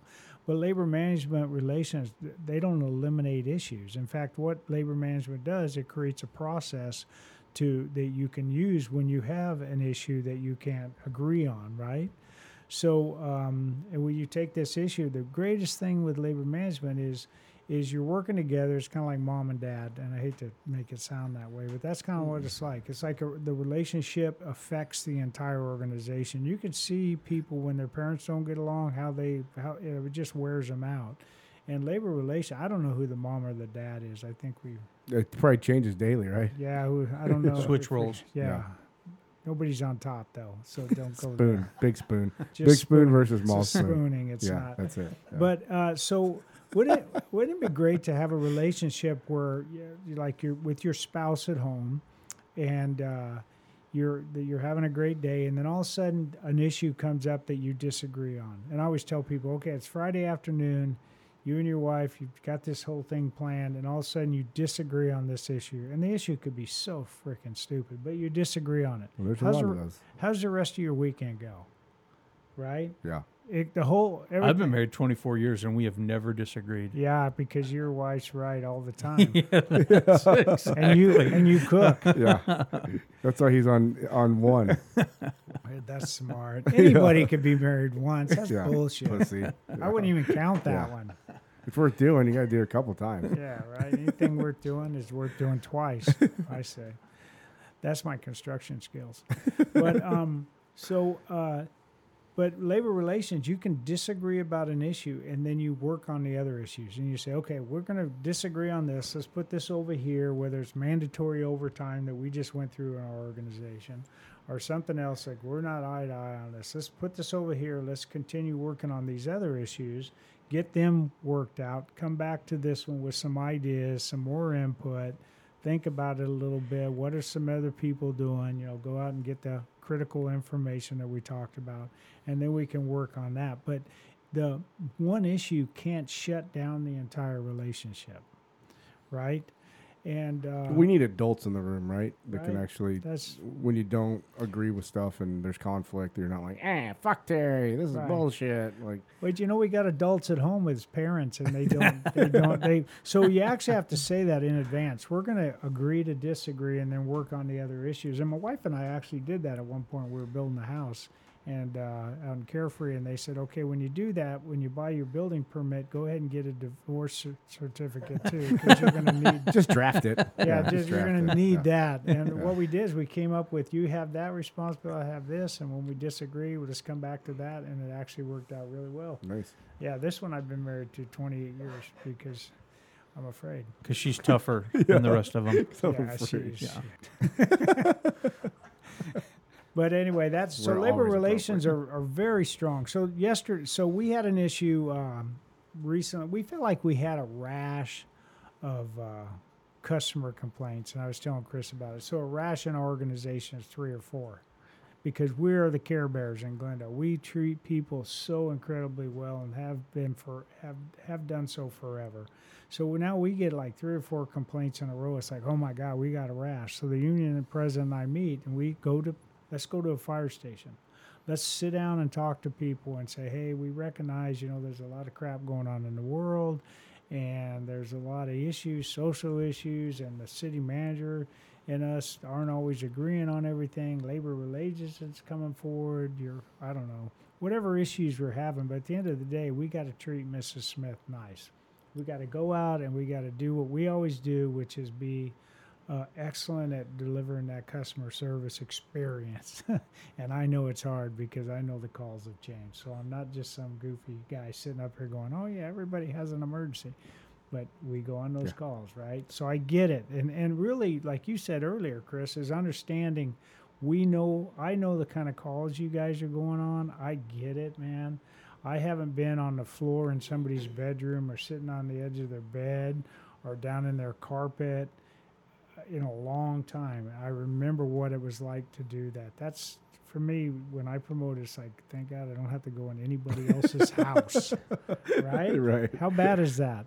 Sometimes bad. So you kind of got to recognize how difficult that part of the job is, but you got to remind them, hey man, but we got to be nice. At the end of the day, we could outperform the city manager, the HR director, all the all the council members on the planet. If we're nice to the customers, we will win in the end. Well, and there's something too is you cannot make your customers the enemy.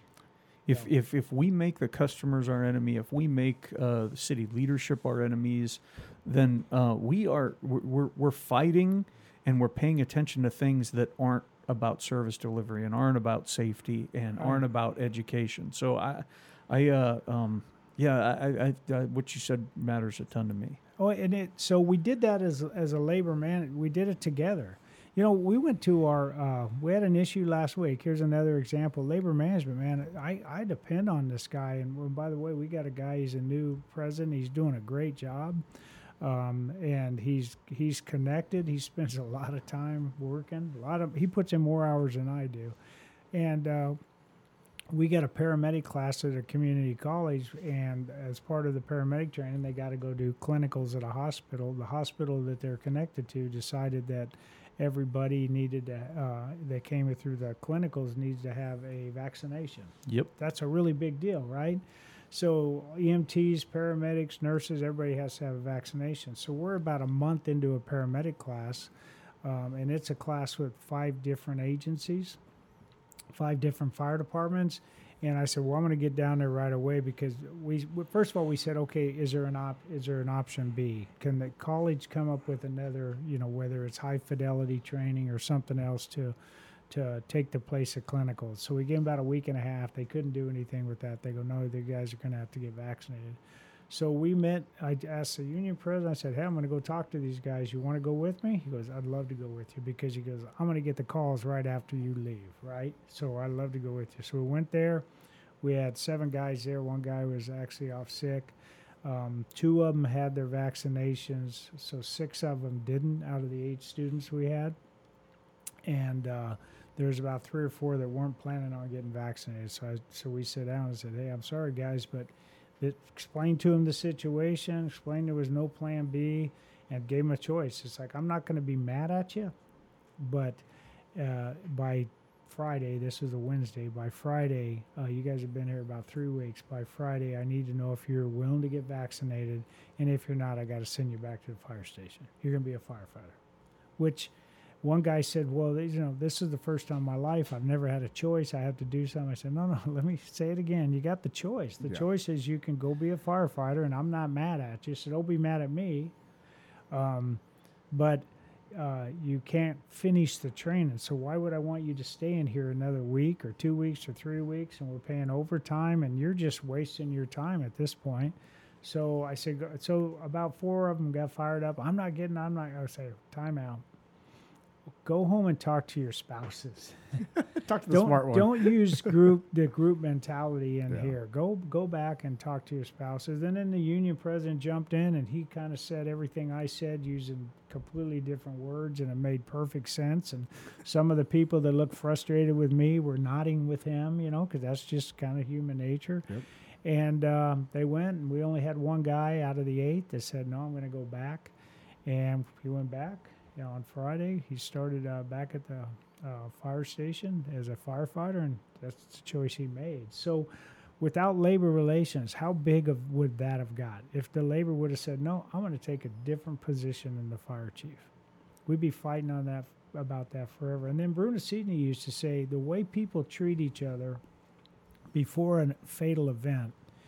Is the way they're going to treat each other about a week after the fatal event. True.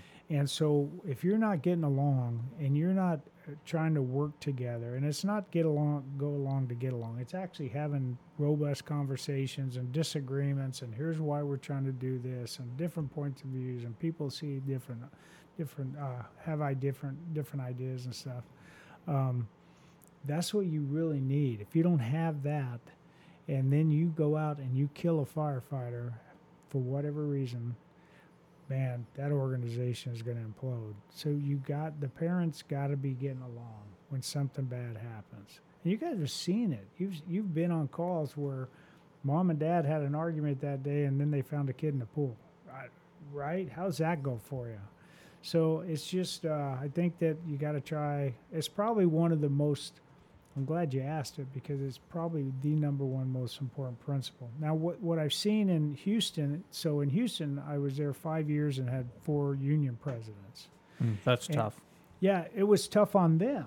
It was tough on Oh, the yeah, union president. yeah. You know, in most places you go to, and I saw it in Phoenix uh, for a while, and I've seen it in other places. Is the union is better connected and kind of communicate more effectively. Can have more stability a lot as of times. As a team, yeah, and right. they and they spend more time as a team. I, I went to the trustee meeting yesterday and watched how they interacted with each other. And it's like, man, these guys are sharp. They're all nine of them are meeting there representing the different fire stations, and they're just really doing a good job. And I, you know, I'd love to get all us to do that all the time, all of our our executive team. So uh, many times they're more connected. So when I went through four union presidents, they were so busy fighting with each other.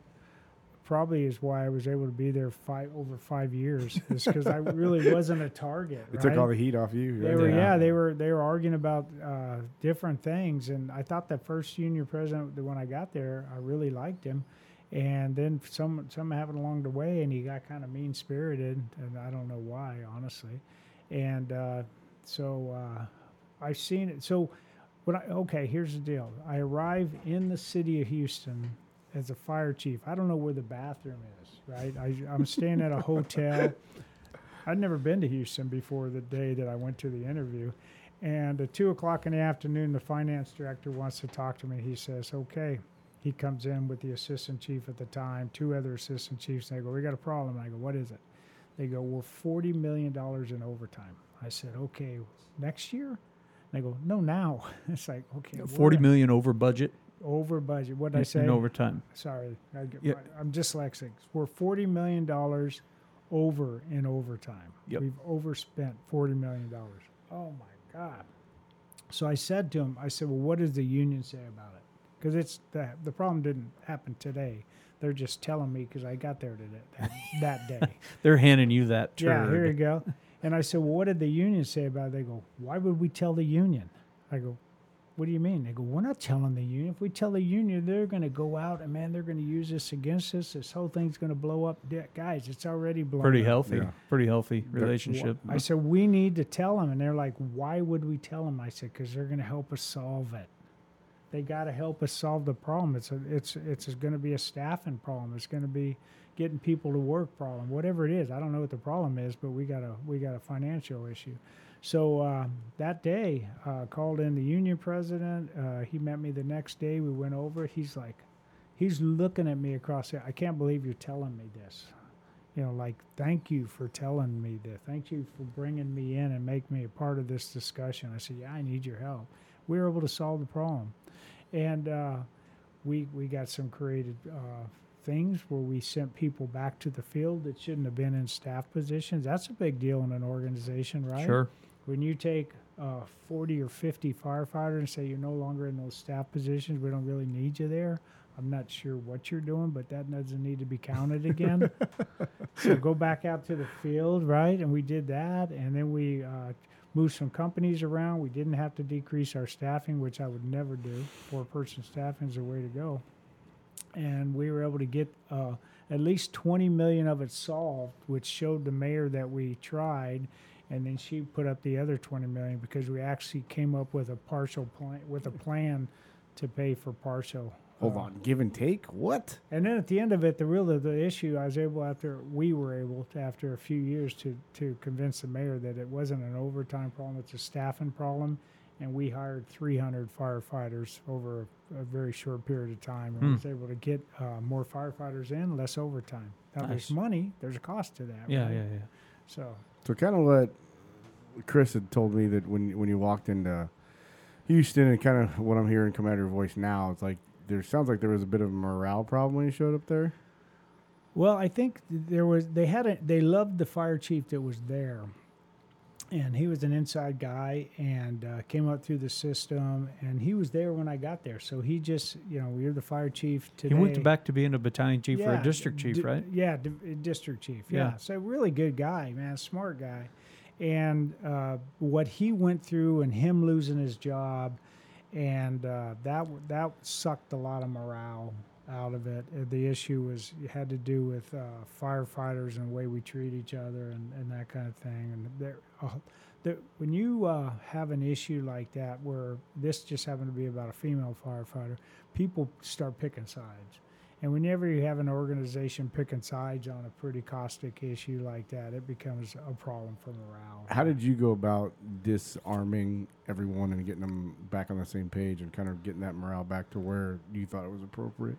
Well, I'm still working on it. no, as, you know what we did is we we the first thing I did when I went in is I I would show up. So my wife lived for about 40 months, uh, three and a half years. She lived in Phoenix and I lived in Houston, and I would so I had a lot of time. Right, I wanted to stay out of trouble, so I stayed at work a lot. And I would just show up at a fire station that I, I remember walking into a fire station in Kingwood and going in and going, hi. It was a two, I don't know, it was Saturday or Sunday or something. They go, hello, who are you? And the guy goes, are you our fire chief?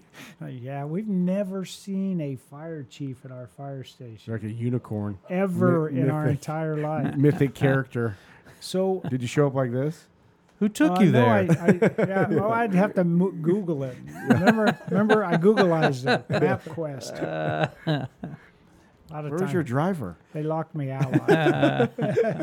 A lot. but I just show up at fire station, and I didn't have to show up. So you got you know 93 fire stations at the time, and you show up at more than two or three, and then everybody at all 93 Words out. know. Do They- they firemen know. talk? You all right? so I just show up and I just be nice to them and talk to them. Hey, how's it going here? What do you guys kind of calls you guys go on? I'm here, you know, tell a couple of stupid jokes that I that I have, and uh, they were polite enough to laugh, you know. and uh, they, they, by the way, the, the Houston fire, I was I tell Chris and I said it last time, but never disrespected one time for one moment by any of them. They were just really good good people that way. Now when I left the room, you Yeah. know, you're not a motherfucker till you leave the room. so I don't know how that went, but I don't. It doesn't matter what other people think about you. It's none of your business, right? So, um, but that. So I got out, and I think they that old saying, and it sounds stupid, but it actually works. Is people don't care what you know till they know that you care. Mhm. So I was telling them, hey, I care about you guys. I'm here. What can we do? And you know. Uh, I sat down at lunch. A couple guys said, We want to go to lunch with you. I said, Okay. Don't know who you are. Went to lunch with these guys. One guy shows up. Uh, both of them had burns on them. They had suffered uh, some pretty serious burns at a wind, couple different wind-driven fires. Um, and one guy could have died. He put his hands over his, he put his gloves over his face as his mask failed, and he exited the building and had third-degree burns on both of his back of his hands. Bad Mama Jamma. And Yeah, these guys met with me and said, "Here's our issues, and, and we need firefighter safety, and what are you going to do for us?" And I spoke with them, and then we started really getting engaged. Um, and so the first thing I did there is I brought out that accountability model. I said, "Okay, we're going to change. But I don't know what we're going to change yet, but we're going to change. We're going to decide what we're going to change as an organization. I have some ideas, but here's the model we're going to use to change it." And uh, I think that that was the beginning of maybe this guy's not an asshole. Maybe he doesn't have three heads. You know, he is from out of town, but you know, and, and I think honestly, a lot of it is they heard I was from Phoenix, and pretty much Phoenix had uh, Bruno had talked about a fire they had uh, where they lost some guys, and and Bruno went there, and somehow the news um, got a quote from Bruno, and Bruno said, "Hey, if my house is on fire, I want the Houston firefighters." Wow. So they so just the fact that Houston that he said that I can't tell you how many times that was brought up. Hey, you're from Phoenix, you're a Bruno guy, and we really are Bruno guys. Yeah. And you're a Bruno guy, and uh, man, okay, we're gonna give you a chance. They didn't all they didn't all like me, and they didn't. They probably some of them still think, oh, you were the mayor's pet, but I never was. And and I told the mayor, we're not, we can't do that. We can't mess with this and this and this and firefighter safety and customer service. And I'm not a pension guy. And Now, now that I got you, I got all kinds of questions. So, fire service pretty young. Um, it, it's becoming younger. The baby boomers are starting to retire. Experience of, of the 20, 30, 47 year guys like Dave Sanchez, like that's starting to go out the door quickly. Yeah. And there's a vacuum and a void there. So, um, we're seeing a lot of younger uh, members become supervisors, captains, battalion chiefs, stuff like that, um, that do not even have uh, a twentieth of the experience of, of like some of these captains. Like even me, I've been a captain for I don't even know five years now. I think that's very junior still. Um, um, I do, and and it's just and and how do you, how do you fill that void with um, the appropriate training or knowledge or ability or Yeah. experience, knowing that you know kind of what you said like firefighter safety is kind of your first one. Yeah. So, uh, and you know, I'm going to go back to the education piece because we we all were kind of floundering with that a little bit. But so I see training is is very very needed. Right. We need to train. We need to train our firefighters. So that I see that kind of different from the the college education. Yeah. I see organizational training, and it's our responsibility to to really train people. One class that I on we're putting together a captain's academy now for our next group, and we're looking at a week, and a week may not be enough. And uh, we got a guy there who's the construction teaching guru for our organization, and he's he's the guy that's going to kind of lead the lead this discussion. And we he goes away and he shows me his original curriculum, and it's got eight hours of uh, uh, building construction, right? And they go off and they meet and they he gets a group and it's labor management. He comes back. He goes, okay, here's a revise. And I look down. The first thing they did is they cut out a couple hours of building construction. Like, what what happened here? it was well, the group decided. to nah, bullshit. So are you guys meeting? So they were meeting. So I walk into their meeting this earlier this week, and I go, "Hey guys, how's it going? Oh boy, I'm about ready here. to rain on." you know, there's nothing worse than asking people to do something, and then when they do, you go, "Okay, we're not doing that." I did that. Yeah, I said, "We can't building construction, man. People need to know building construction." agree. People died in Houston, Texas when a roof fell on them. You know, we had our four firefighters die at the Southwest Freeway fire. And building construction knowledge is one of those things that absolutely need to know what you're walking under, what what are the components to a structure, how a fire impacts a structure, the Matakowski um, information that we have. But so that was a big thing for me. So um, when you get it when you get young firefighters we need to train them you know so that's different from education organization we can train people and there was a time in the ctc when nick and john and i were training 600 firefighters every session and we were going through the eight functions of command and we started off with um, and it was 800 or 600 firefighters throughout the valley. And uh, we were trying to do it in a month and then we realized about uh, for after the first session oh no we need to do this in four months so um, we changed our time schedule. We were able to get people through. We got through all eight functions of command. Think about that. So we went through eight each function. I was in those classes. all eight of them each one took four months and that was our primary job. So a lot of times we say we won't train people because we can't find the time. Well adjust the time. Do whatever is necessary What to is get more the time. important? right. Get the time right to where you adjust it. We create this deal. We created this well it's got to be done in three months because that's a quarter who says it's got to be three months because it's a quarter who says that this has to be uh, 40 hours. You know, we got to do this every week. You know, we create these these uh, calendars um, that really restrict us to training. So I think training is absolutely important. And don't put meaningless parameters around it. No, and then the thing about it is, don't confuse training with information. So when you pull guys and you take them out of service and you pull them into a classroom, you got a group of people and you don't educate them, you inform them. You could do that some other way. You do that with a, a memo, a video, conversations through your chief officers, which probably you need all those to Right. get the message across. But when you get somebody, so we did that at the CTC too. It's like, okay, as soon as we started the CTC, we would have every assistant chief. I just talked about this the other day in the, the captain's training meeting. Is every every um because they had some issues in there. It's like, no, you need to get that out. I was pretty autocratic, and uh, I said, you know, this happened with the CTC is we had our um, other people coming in that were our level in the organization or higher saying, well, here, I need 15 minutes to talk about this. And it's like, nope. we, we had the fire chief's permission to say nope. So you'd have assistant chiefs. I need to talk about this really important personnel uh, documentation process. Nope. This is the CTC. Go talk to Big Al. Yeah, and uh, we so we pissed off a lot of people. They probably still don't like us, but so you so organizations have to take responsibility because everything you said is true. They are we we are hiring those type of folks. You know, there's not a lot of construction background. That No, to me anymore. that is that's lacking more than anything else. Is you'll ask guys, you know, and what'd you do before? And it's not a mean spirited way, but th- there's not a whole lot of construction workers out there like when I was hired No, different time right? Different time. So we need to educate them in those areas. for sure. And you just got to make that an organizational priority, and it fits right up with firefighter safety and customer service. It's one of those high priorities you got to take time for. Uh, that's what it, training reinforces those two things in a big, big way. Absolutely, absolutely. And you know, so you got you said five years as a company officer. Yeah.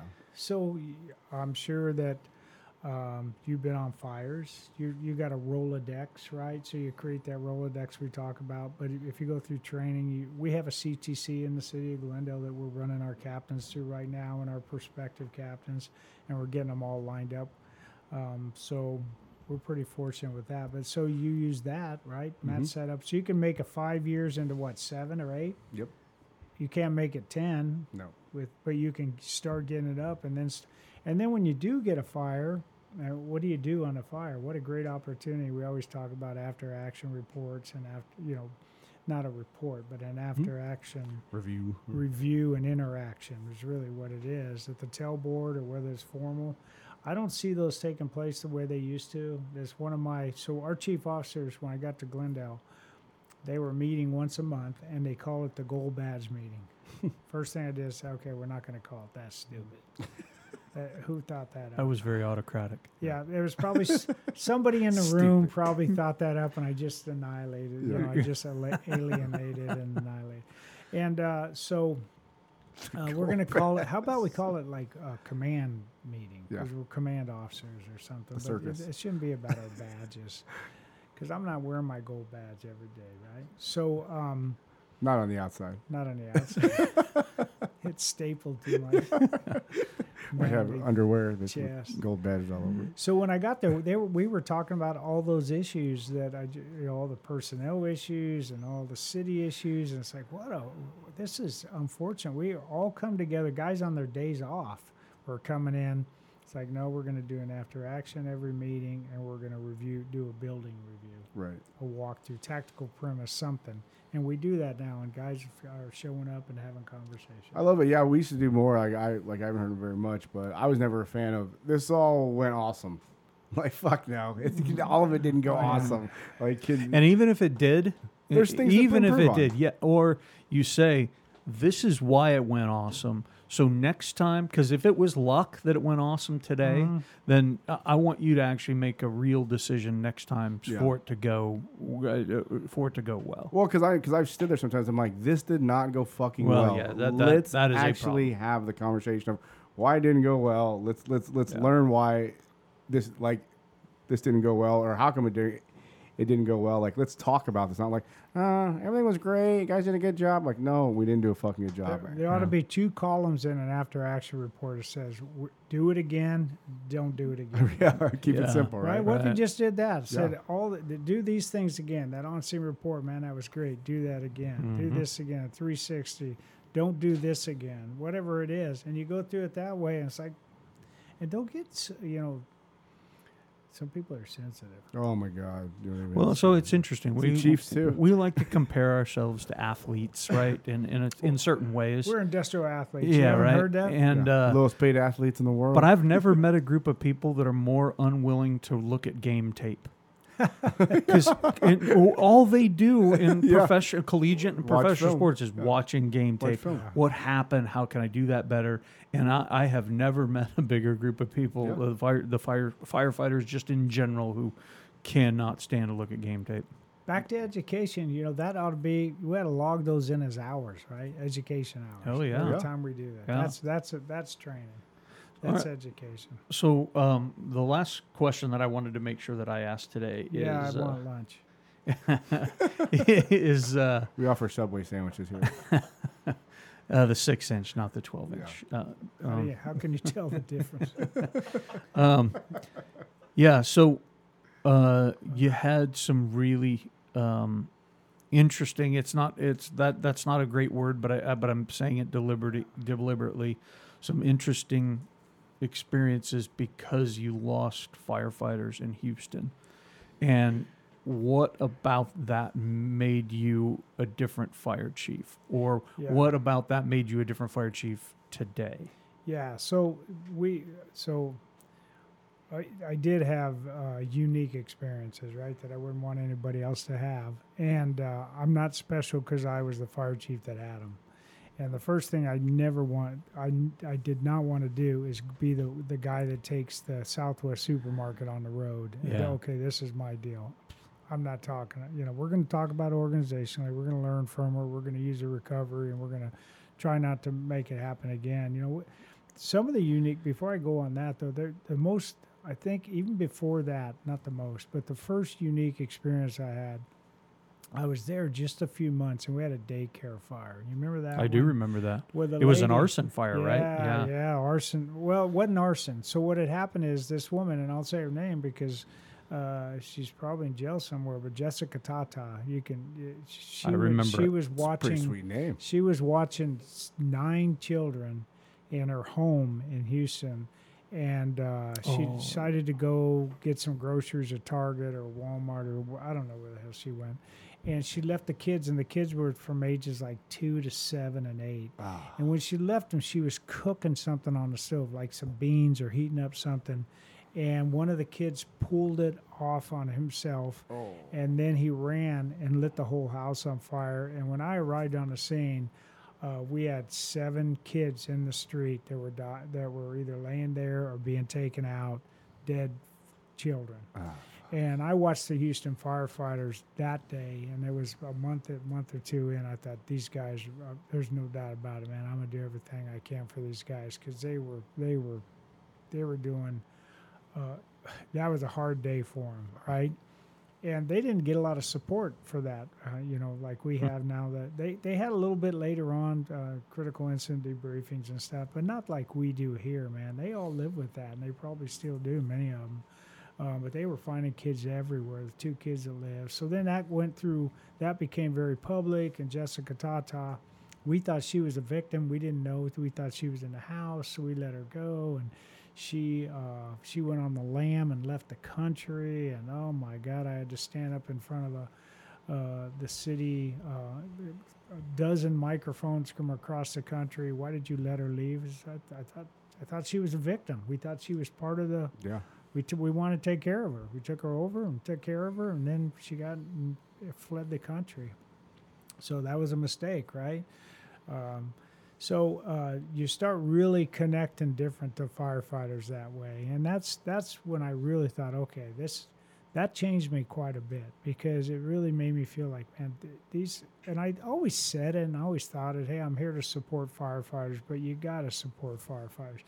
You know, so when I got to Houston, uh, I told him um, after about two weeks, I said, "This is like a movie theater, and you guys, ha- your chairs are facing the wall, man. We got to. This is the command team. I'm going to pick people, and we're going to have their chairs facing the screen, which is our firefighters. We're here to support the firefighters." So that became a really big move for me. Even though I thought I did that, I, it really became that. That became my my mission. And then you know we lost we lost uh, Dillon. Uh, Captain Dillon and in a fire, and uh, it was the first time I went to the uh, the fallen firefighters in Colorado and his family. As I checked in, I see his family. There's like eight of them there, and and I got a room, and they got only one room or two rooms, and I said, hey, you guys stay in my room. So uh, one of the young men stayed in my room. It's like, okay, now I'm getting connected. So the way you treat firefighters' families, then started feeling different about that to I was really connected to it. And then a little time goes by and we're processing that. and we lose we lose the four firefighters, right? And that that that was the day that it's like okay. I, and my wife said she saw me on the news, and it was one of those days where the fire came in around noon, and I didn't eat breakfast. I don't eat breakfast. I just kind of get up and go, and I'll eat something around eleven. Well, I didn't have a chance because I was at the fire, and then we did the. Uh, the uh, TV interview with the mayor and myself and the ops chief uh, about three o'clock or something. I hadn't eaten all day, man. And my wife says, "You look like you were dying." I said, "I think I was just about there." And she said, "You aged on that day." I sure. said, "Yeah, Yeah. I, How that, could you that age, yeah." So I, I actually looked different as a result of that day. But really, it wasn't about me. Once again, it was about the firefighters and watching what they did. And, and a lot of people don't know, unless you read the, the recovery report, is we saved a guy. Our guys pulled a, a firefighter out, Captain uh, Iron Bill Dowling. They pulled him out, and he lost both his legs and lived for about a year. But they made an, a, a recovery underneath a collapsed structure and saved him and pulled him out. And it, when he got in the ambulance, he says, "Tell my wife, you know, I'm going to be okay. Don't worry about it." But later on, he had some issues with bleeding and and the impact is his uh, mobility and, and other things. But um, yeah, so at that point on, it's like okay, this the job of a firefighter, and probably what it did, it made me more. Um, uh, it made me want to support firefighters with all my heart, even though Bruno would say, "Hey, if you don't like firefighters, don't be a fire chief." And I think Bruno really liked firefighters, and it really made me think, "Hey, man, I'm here for these guys because they're doing all that shit out there in the street, and I get to wear the you know the gold badge and go to all these meetings and meet all the celebrities, you know, J.J. Watt and all these guys. None of that really matters. What matters is when I'm there, I'm representing these guys. So it really made me quit being a taking it for granted that hey, you represent all these people, and that that was a big deal for me. And you need to get them everything you can to so make sure that they can do their job safely. And by everything, I mean equipment, I mean the training, the education. Um, it's my responsibility to provide that. So, really walking the walk. yeah, really. Like you, you can't you can't screw around. I listened to your guys' uh, podcast the other day, and the You're number 16. Oh wow. Yeah. Or the so- people that listened. Yeah. So Oh we're getting I- up there. no, I Yeah, listened, thank you for that. I listened to that podcast, and when he was talking about his guys getting blown up, and Adam. he's Oh, Adam, twenty, Adam, he's yeah. twenty years old, and and uh, how, how you know they just sent three more guys. You know, it's remind. I told you, it remind me of that.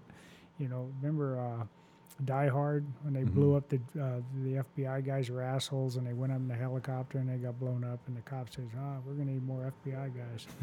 That's kind of what it seemed like for for him. They- Yeah. They just had three more guys show up. It's Yeah, like, oh, just- we'll just take these and three more replacements. That's what we I- call Army guys bullet catchers. Yeah, right. Yeah. and I, you know, I never wanted it to seem like that. You're gonna, oh, we lost four. We're just gonna get four more guys. Uh, and nobody does, but it really, you when once you go through that, you feel really connected. And then um, Richard Mann and I, which is why I think he's a great guy, we met with every family member and uh, told him that you know I was a guy. Hey, I'm sorry, but your son's passed away. I'm sorry, but your daughter is not alive. And you go through that. That has an impact on how you present yourself to people. And then, and then afterwards, uh, going through the recovery process as the organization, everybody worked real hard, and um, and then presenting that to the family and presenting that to the other firefighters. And and I I knew that and I'm going to brag here I've, I've I've done this on uh, podcasts before but I got to say it again. When I knew that I was effective is as after Bill Dowling died two years later uh, I get a call from Richard Mann who was still there as a chief and he says hey um, we're they're going to bury they're going to have funeral services for Captain Bill, and they want the firefighters want you to speak on behalf of the firefighters. And I was like, "What?" yeah, it's a big deal. He go. I said they want the the last outside fire chief to come back and talk, and I thought, okay, if that it it worked, it worked. You know, they really do believe that I care because I really did care. So I mean, how do you, you know, what do you do with that? So it's really a commitment, uh, and and that's why you know every day I kind of make the decision. Okay, how long, mu- how much longer I'm going to stay? Because I don't want to phone in a day. Yeah. But I, you know, some days I'm 60, going to be 64, and I've been around a long time. Don't phone in. There's fire chiefs that phone in every day. Don't phone in as a fire chief. That's the last leadership statement I would say is, man, don't phone in as a fire chief. Now, sometimes I leave early in the afternoons. You, my guys will tell you that. I'm Right. waving bye to them. Boy, that's been a nice day. It's about noon. Yeah. Work life balance. No, but it's but you but they know when you phone it in, and there's fire chiefs that phone it in every day, and uh, you you can't let that happen. Well, that's the thing that like I- I've only had the opportunity to speak to you a couple times. I'm gonna brag on you a little bit, not not not not for any other reason, but just uh, like I tell people, I'm like, hey, have you listened to that one? And they're like, no. I'm like, you need to listen to it. That's a real fucking fire chief. Like Oh, yeah. that, like like when that guy talks, there's a real that that's a real fucking fire chief. I actually told my brother-in-law that. Um, retired E9, you know, managed a lot of people, stuff like that. And he actually told me yesterday, he's like, dude, that one was really fucking good. But what I pick up from you every time you're fucking in here is like, God damn it, you are so fucking present Oh, all the time. Like you're present at the stations, you're present like when shit goes south, you're present when when when key things like need to happen or, or or like people like need to get picked. You're fucking present all the time and like and you treat everybody like they're part of your fucking family. And ah. this is this is this is it's just different to hear it because you give a shit and it's it's for me it's refreshing and and, and cool to see but i'm like man like where i don't know like i call chris a fire nerd because he is a fire nerd because he's like the biggest fire nerd i, wear- know. Yeah, I wear it. yeah Chr- Chr- chris would be like our warrant officer right? Like Yeah. that yeah like he's like he's he's our fire nerd but you like this is you don't do this shit because you have to. Like you can uh. tell like you do it because you absolutely fucking love it and you love the guys and you love I, oh, that's not. You're going to make me feel absolutely terrible right there. But you know the thing about being showing up and being there, I don't always want to. yeah for right? sure Right? It's like, oh God, I hate to go to that. I, but uh, once I get there and I walk in, I see the first firefighter, and I feel so good about it. It's like I'm glad I'm here, and I always tell them, and they, they probably think I'm just blowing smoke, but hey, thanks for being here, Chief. There's no place else I'd rather be. Right here, right now, right? It's it's kind of like an old country song where the dad keeps showing up when the kid's playing baseball or something, right? You gotta keep showing. Chris laughs because he Boy listens named to Sue. He listens to a lot of country. well it's He's a head banger. Well, it's funny because like because I, wrote a personal manifesto for myself like 10 or 15 years ago. One of the statements is 90% of life is about showing up, and like I don't fucking want to show up to here or some things like, Yeah. but but just that that presence and, and being present. And I've seen um, the trend to phone in, not from you know from from all over the place, whether it be Yeah. business or or like fire departments, but the fact that and maybe it's an old school thing or something like that, but you're so present in everything that you do. Like you talk about account- accountability, you talk about a process, you talk about consistency, you know, you talk about all that stuff, but you like you model consistency in everything that you fucking do. And Uh. how can you not like buy into that? Like that's where that's where like I've never seen. I don't know. Like I've never seen, ha- had even an assistant chief come down and just co- like come talk to us at the station or whatever. Like I've never, I've just never fucking seen it. So so to, to, to talk to a guy like you, gives me hope that there's other fire chiefs out there because because because we're looking for a, uh, a new fire chief in, in in our department really really soon. But I just like it's just for me it's it just it's crazy to hear it and actions like the actionable things behind it. It's like you live it every fucking day, man. it's it's hard. No, once again that's too nice of you, and I don't deserve all I'll that, insult you in like five minutes. Don't worry But about I, it. but i you know, when I don't come across, you know, very, very bright sometimes. I get it. You know, I say, I said the other day, honestly, I said that our our preacher at church says, um, our father at church says, uh, uh, hey, do you know about this? And I said, I don't know nothing about that. And he, he just looked at my wife, says, did you hear yourself? And I said, I'm sorry. So she teases me because I went to Harvard for a week. She goes, you went to Harvard, but they Yeah. didn't teach me that. But uh, that's not the whole education. Yeah. But I, I honestly believe that um, the the reason I get to do these things is because Bruno. Honestly, Bruno, John Hinton, we had a lot of good guys, and, and and they weren't all chiefs. They were fire captain. I talked to a fire captain today, Ted Undercheck, a good old one of my first fire captain who. 82 years old and he could still just come in here and pound us all to death if he wanted to. Am I right? Yeah. No, Yeah. 100%. And uh, so I mean, and outdance you. and outdance us. Oh, shit. But uh, so and. I don't know, I don't know how else to ask. My act. My mom, she was one of those where I told her once. I, I said, "Hey, I made battalion chief." She says, "Big balls and countdown." that was mine. Like, not, like, she's like not impressed. not impressed. Not even for one second. Big balls. I go And, take out the fucking trash. that, that was it. Uh, don't don't get ahead of yourself. Don't get too big. Don't get too bad because you're not. You're just a. You're just do the best you can. So. We got to get him out of here. Yeah, I- Is, yeah. there anything else? No, you wanna uh, I, I don't. I, no, I don't. Definitely. Uh, today, for me, today was about other people seeing what you've done and and kind of getting a, a direction of of the things that are uh, are good and that are. Uh, I've said it before. Are the magnetic north and the things that we should be caring about and what we could be caring about and what we what we what we want to aspire to um, because there's a lot of people that are going to be looking or, or are looking for that type of thing, and we need that um, across the American Fire Service. Yeah, for sure. Yeah, and they're they're out there. There's people out there that I'm I'm, I'm not a yeah. No, there are, but you're a fantastic example of it here. Well, I, I was lucky. I got some opportunities, and then you know, you better show when you show up. You better be ready to act. But that's Yeah. it, man. Don't phone it in. Yeah, I love that. Like that Yep. loyalty piece too that you guys talk about. Like even though he's gone and not around and hasn't been our fire chief for like a really long time, like you guys are fucking loyal, man. That's and that's a rarity nowadays. Like across the board, whether it be like in the fire service or like walking down the street, like that's it's just super different. For for me, like I wanted you back here. I told Chris, I'm like, there's all kinds of shit I want to ask him. I'm like, Oh, yeah. we could go six hours, but I'm like, like all right, let me lay lay out the things I really want to ask him and then kind of go from there. I don't know if I told anything worth listening to, honestly. The You 16 guys people. think- Well, those 16 yeah, those fifteen other to people that are Yeah. going to listen, we'll let you know what they say. Yeah, may, maybe two out of the 15 will get something, but hey. It'll go like this. Hey, babe, I did a podcast. Big balls and countdown. so my wife will say, "You marry your mom." we, we, we, we might make the difference with two people after, after this one. Uh, whatever it takes.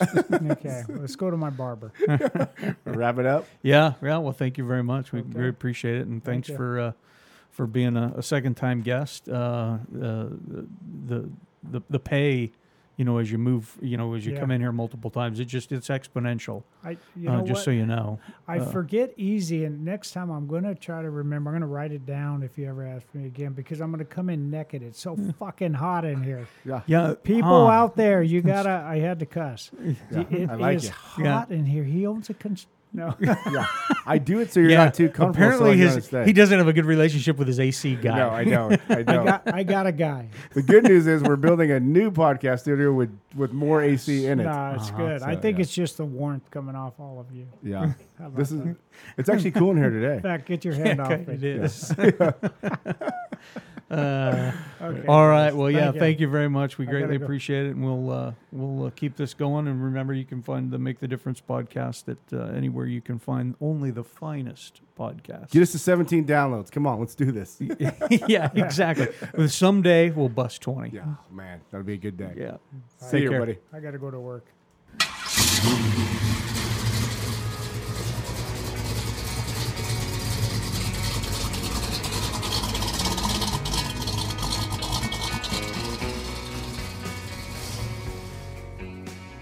Today's episode is brought to you by Reef Builders, winner of Best of Houzz five years running.